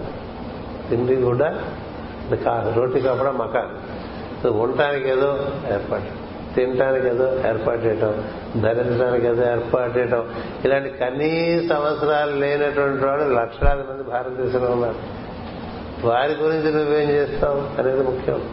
ఉన్నవాడికి ఉన్నవాడు పెట్టుకుంటే ఉపయోగం ఉంది. తిన్నవాడికే మళ్ళీ మనం మంచి కిస్ట్ పెట్టామనుకున్న వాడు ఏం ముట్టుకోడు కదా? ఇప్పుడే తినొచ్చానండి అంటాడు. అయినా మనం పెట్టామనుకున్న వాడికి అలా ముట్టించి వెళ్ళిపోతాడు. ఆకలిగా ఉన్నవాడు పెట్టామనుకోండి అద్భుతం. అందుచేత ఇతరులకు మన యొక్క మన ఉనికి ఇతరులకు మేలు కలిగించేట్టుగా ఉండాలి. ఒకటి అందరిలో ఉండేటువంటి ఈశ్వరుని దర్శనం చేయాలి. రెండు ఉదయం సాయంత్రం ప్రార్థన చేయాలి. మూడు ఈ మూడు బాగా జరిగితే ఇంకా నీకు వెర్టికల్ మూమెంటే ఉంటుంది. అలా ఎంత అద్భుతంగా ఉంటుందంటే మనకే ఆశ్చర్యం మనకి ఎలా ఇన్ని విషయాలు తెలిసాయి ఎన్నెన్ని విషయాలు ఎన్నెన్ని ఎన్ని విషయాలు మొత్తం అంటే మొత్తం భూగోళమే కాదు ఖగోళం వరకు తీసుకెళ్ళిపోతారు. ఖగోళం వరకు తీసుకెళ్ళిపోతారు ఎన్నెన్నో విషయాలు చూపిస్తారు. ఎంతెంతో అవగాహన ఇస్తారు. ఎందుకు ఇస్తారో తెలుసా? అది పొందాం అనేది పొందుదాం అనే తాపత్రయం కలిగిన జిజ్ఞాసులకి తెలియపరచడానికి ఇస్తారు. దీనికోసం కాదు. ఎందుకంటే ఎన్ని తెలుసుకున్నా తెలియవలసిన ఒకటి ఈశ్వరుడే. ఈశ్వర అనే ఆధీనంలోనే అన్నీ ఉన్నాయి. అందుకనే శ్రీకృష్ణుడు భగవద్గీతలో మాట చెప్తాడు చెరువులో ఎన్ని నీళ్ళుంటే నీకేంటో సంబంధం? నీకు ఎంత కావాలో అంత తీసుకు సాగమన్నాడు అలాగే మనకి ఎంత జ్ఞానం మన వలన ఇతరులకు అందవల్ల అంత జ్ఞానం ఇస్తారండి. మనకేం భయం అక్కర్లేదు ఏ దేశమైనా వెళ్ళచ్చు ఏ దేశం ఏగినా ఎందుకు ఆలడినా పొగడరా నీ మాస్టర్ మాస్టర్ సివి అన్నట్టుగా ఉంటుంది. ఏం చేద్దంటే ఎక్కడికి వెళ్తే అక్కడ వాళ్ళకి ఏం కావాలో అప్పటికి తెలిసిన వాళ్ళకి అంతకన్నా లోతైన విషయాలు తెలియపరుస్తారండి. అంతకు ముందే మనకు అది ఇన్ఫర్మేషన్గా ప్రేయర్లో ఇస్తారు. ఇంక నీకేంటి భయం? నువ్వు ఎక్కడికి వెళ్తే అక్కడ అక్కడ వాళ్ళకి ఏం కావాలో నీకు you are pre informed in prayer it can be in the very prayer before you speak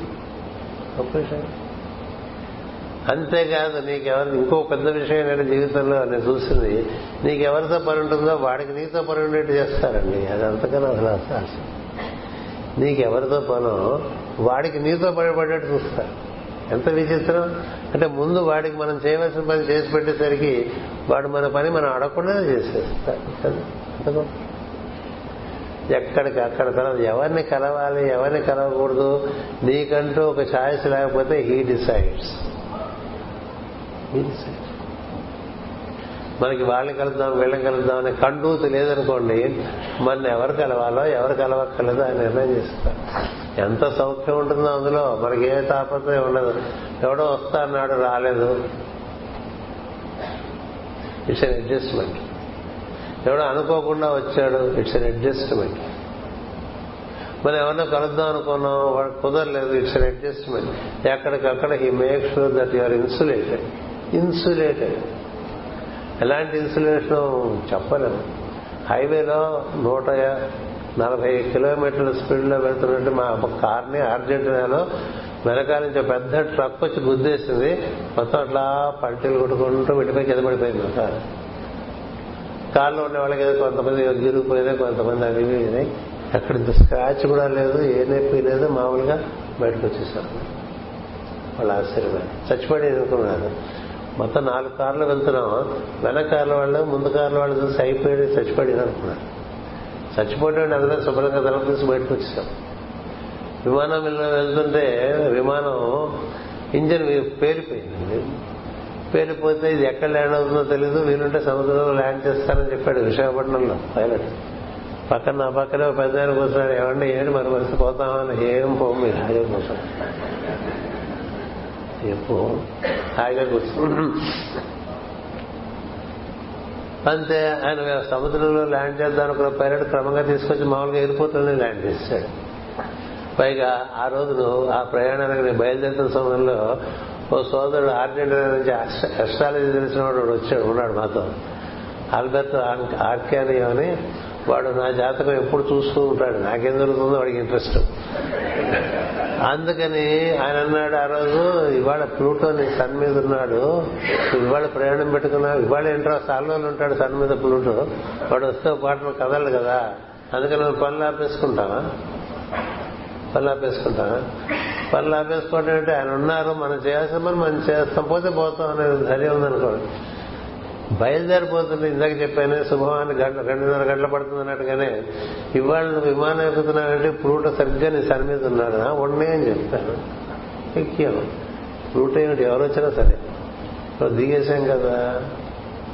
అలాగే ఎన్నిసార్లు ఒక రోడ్డు యాక్సిడెంట్లు కానీ విమానంలో యాక్సిడెంట్లు కానీ చాలా ఆశ్చర్యం. మామూలుగా జరగనివి జరిగిపోతూ ఉంటాయి. వచ్చి ఆపదలు తొలగిపోతూ ఉంటాయి అట్లా బండరాయి మీద పడుతున్నట్టుగా వచ్చి అలా పక్కన అంటే ఇవన్నీ నేను మామూలుగా ఇట్లా మహిమలు చెప్పను మాస్టర్ గారు. కానీ ఆయన యోగంలో మనిషిని రక్షించుకోవటం అంటే మరి ఇంకా తిరుగులేదు. వీడు నా వాడు అనుకుంటే అద్భుతంగా రక్షించుకుంటారు ఒకటి. రెండవది వాడి యొక్క జాతకం ఇంకా వాడికి పనిచేయదు. నీ జాతకం నీకు పనిచేది ఆయన జాతకం పని పోతరాజు నరసింహం గారని ఆయన ఒకసారి మహా జ్యోతిషవేత్త వేదాంతవేత్త పెద్ద జ్ఞాని ఆయనకు కూడా బాగా తెలుసు శాస్త్రములు ఆయన కూడా రాశారు సివివి గారికి నా జాతకం ప్రకారం ఈ సమయంలో పలానా టైంలో రాబోయే రెండు మూడు నెలల్లో మారకం ఉంది. నా పరిస్థితి ఏమిటి మాస్టర్ అంటే ఆయన ఉత్తరం రాశారు నీ జాతకం అటకెక్కించు నీ జాతకం నీ మీద పనిచేయదు. నేను ఎప్పుడు అనుకుంటే అప్పుడే పోతాను నా చేతిలో ఉంది నీ ప్రాణము నా చేతుల్లో ఉంది నీ ఆయుర్దాయం. నీ ఆయుర్దాయం కోసం నువ్వు జాతకాలు చూసుకోలేదు అందుకని మన జాతకం మనం చూసుకోకరా. మన జాతకం ఆయన చేతుల్లో ఉంది. అందులో ఏది ఉండాలి ఏది జరగాలి జరగకూడదు అని ఆయన చూసుకుంటారనే పరిస్థితి. ఇంకా ఆ పైన ప్రజ్ఞాస్థితుల్లోకి వస్తే మనకి క్రమంగా అది మీకు సాయంత్రం చెప్తాను. ఏ విధంగా ప్రాణమును రక్షించుట మన జీవితాన్ని పరిరక్షించుట మనకి అనుకూలమైనటువంటి వాతావరణంలో మనం తిరిగేట్టుగా మనకి చక్కగా ఏర్పాటు చేయటం ఆయన కార్యక్రమాల్లో మనం నిమగ్నం చేయటం ఇలాంటివన్నీ ఆయన చేసే ప్రక్రియలు చూస్తే మనకు అసలు బొత్తిగా అవగాహన రాదు. అందుకని మనం వినయంగా భక్తిగా శ్రద్ధగా ఏ పూట కాపూట మన దగ్గరికి కాలం రూపంలోనూ దేశం రూపంలోనూ వస్తున్నటువంటి కార్యక్రమానికి ప్రతిస్పందించడం ఒకటే ఉంటుంది. మనం భవిష్యత్తులోకి వెళ్ళక్కర్లేదు భూతంలోకి వెళ్ళక్కర్లేదు. మనకి అశోచ్వానన్నశోచిత్వం ప్రజ్ఞావాదాంశ భాషసే. గతాసూన అగతాసూంశ నాను సూచంతి పండితా అంటూ శ్రీకృష్ణుడు రెండో అధ్యాయంలో పదకొండో శ్లోకం నుంచి బోధన ప్రారంభం చేస్తాడు. మొట్టమొదటి పలికే వాక్యం ఇది. అయిపోయిన వాటి గురించి రాబోయే వాటి గురించి పండితుడు ఎవడు ఆలోచించడు రా ప్రస్తుతం. అలా మనం అయిపోయిన దానికి రాబోయే దానికి మనకి ఏం సంబంధం లేదు. ఇప్పుడు మనం ఇప్పుడు ఏం చేయాలి? అది చేసేటువంటి ప్రస్తుతమైనటువంటి మనసును మనకి ప్రసాదిస్తారు. అది చాలా అదృష్టం. ఎందుకంటే మనసు ఎప్పుడు భవిష్య భర్తలో గడిపోతాం లేకపోతే భవిష్యత్తు. అలా కాకుండా ప్రస్తుతంలో వచ్చి మనకి ప్రస్తుతం పొందవలసిన అనుభూతిని ఇస్తాడు. రసోవై సహా అంటారు. అలాంటి రసానుభూతిని అనిత్యం కలిగిస్తూ ఉంటారు. అలాంటి యోగంలో మనమంతా తెలుసు తెలియక అందులో ఉన్నాం. ఉన్నాం కాబట్టి ప్రాథమిక సూత్రాలు పాటిస్తుంటే ఇవన్నీ జీవితంలో తప్పక సత్యం అవుతాయి. అందులో ఏం సందేహం ఎందుకంటే నేను చెప్ప చెప్పడం మొదలు పెడితే ఈ పంతొమ్మిది వందల డెబ్బై నుంచి మొదలు పెట్టానండి ఇప్పుడు ఎన్ని ఏళ్ళైంది నలభై ఎనిమిది ఏళ్ళు కదా? ఎన్ని ఎన్ని ఎన్ని ఎన్ని ఎన్ని ఎన్ని ఎన్ని ఎలా జరిగినాయో చూస్తే ఆశ్చర్యం. చాలా ఆశ్చర్యంగా ఉంటుంది అంతేత కోరిన విషయం ఇది ఈసారి కాబట్టి కొన్ని దృష్టాంతాలు కూడా మీకు తెలియజేయాలను తెలియజేయాలని ఉద్దేశంతో చెప్పాను. గుర్తు పెట్టుకోండి ఇప్పటి వరకు చెప్పినవి ఇవి. ఇక ముందు మనకి సాయంత్రం చేసే ప్రవచనంలో మనం ఏ విధంగా ఊర్ధ్వగతి చెంది బ్రహ్మమును చేరుకునేటువంటి పరిస్థితి మాస్టర్ గారు కల్పిస్తారు అంతరంగములో అది అదొక బయట కార్యక్రమం ఉంటుంది లోపల కార్యక్రమం ఉంటుంది మాస్టర్ గారు. ఎందుకంటే ఇది నివృత్తి మార్గము కాదన్నారు ఆయన. ప్రవృత్తి ఉంటుంది నివృత్తి ఉంటుంది. రెండూ కలిపి పూర్ణ సత్యం. అలా ఏర్పాటు చేస్తారు. అలా మనందరికీ జరిపించాలనేటువంటిది ఆయన ఆకాంక్ష. అందుచేత దానికోసం మనం ఈ రోజున ఈ ప్రవచనాలు ఈ ఈ గురు పూజల్లో ఇలా చేసుకోవడం జరిగింది. సమయం అయింది అందుచేత మరి మధ్యాహ్నం మనకి ఒక ప్రవచనం ఉంటుంది. అందులో ఇంతవరకు జరిగిన విషయం మీద ఇష్టాగోష్ఠి పెట్టుకుంటే మీకు ఎంతవరకు అవగాహన అయిందో అవగాహన కాని విషయాలు మరి కొంత అవగాహన చేయవచ్చు. అప్పుడు సాయంత్రం మళ్ళీ ఈ మాస్టర్ గారి యోగంలో కూర్చున్నటువంటి బ్రహ్మత్వమును పొందే విధానమును ఏ విధంగా వారు ఎలా నిర్వర్తిస్తారో మనలో అది మనం వివరించుకుందాం. స్వస్తి. నమస్కారం.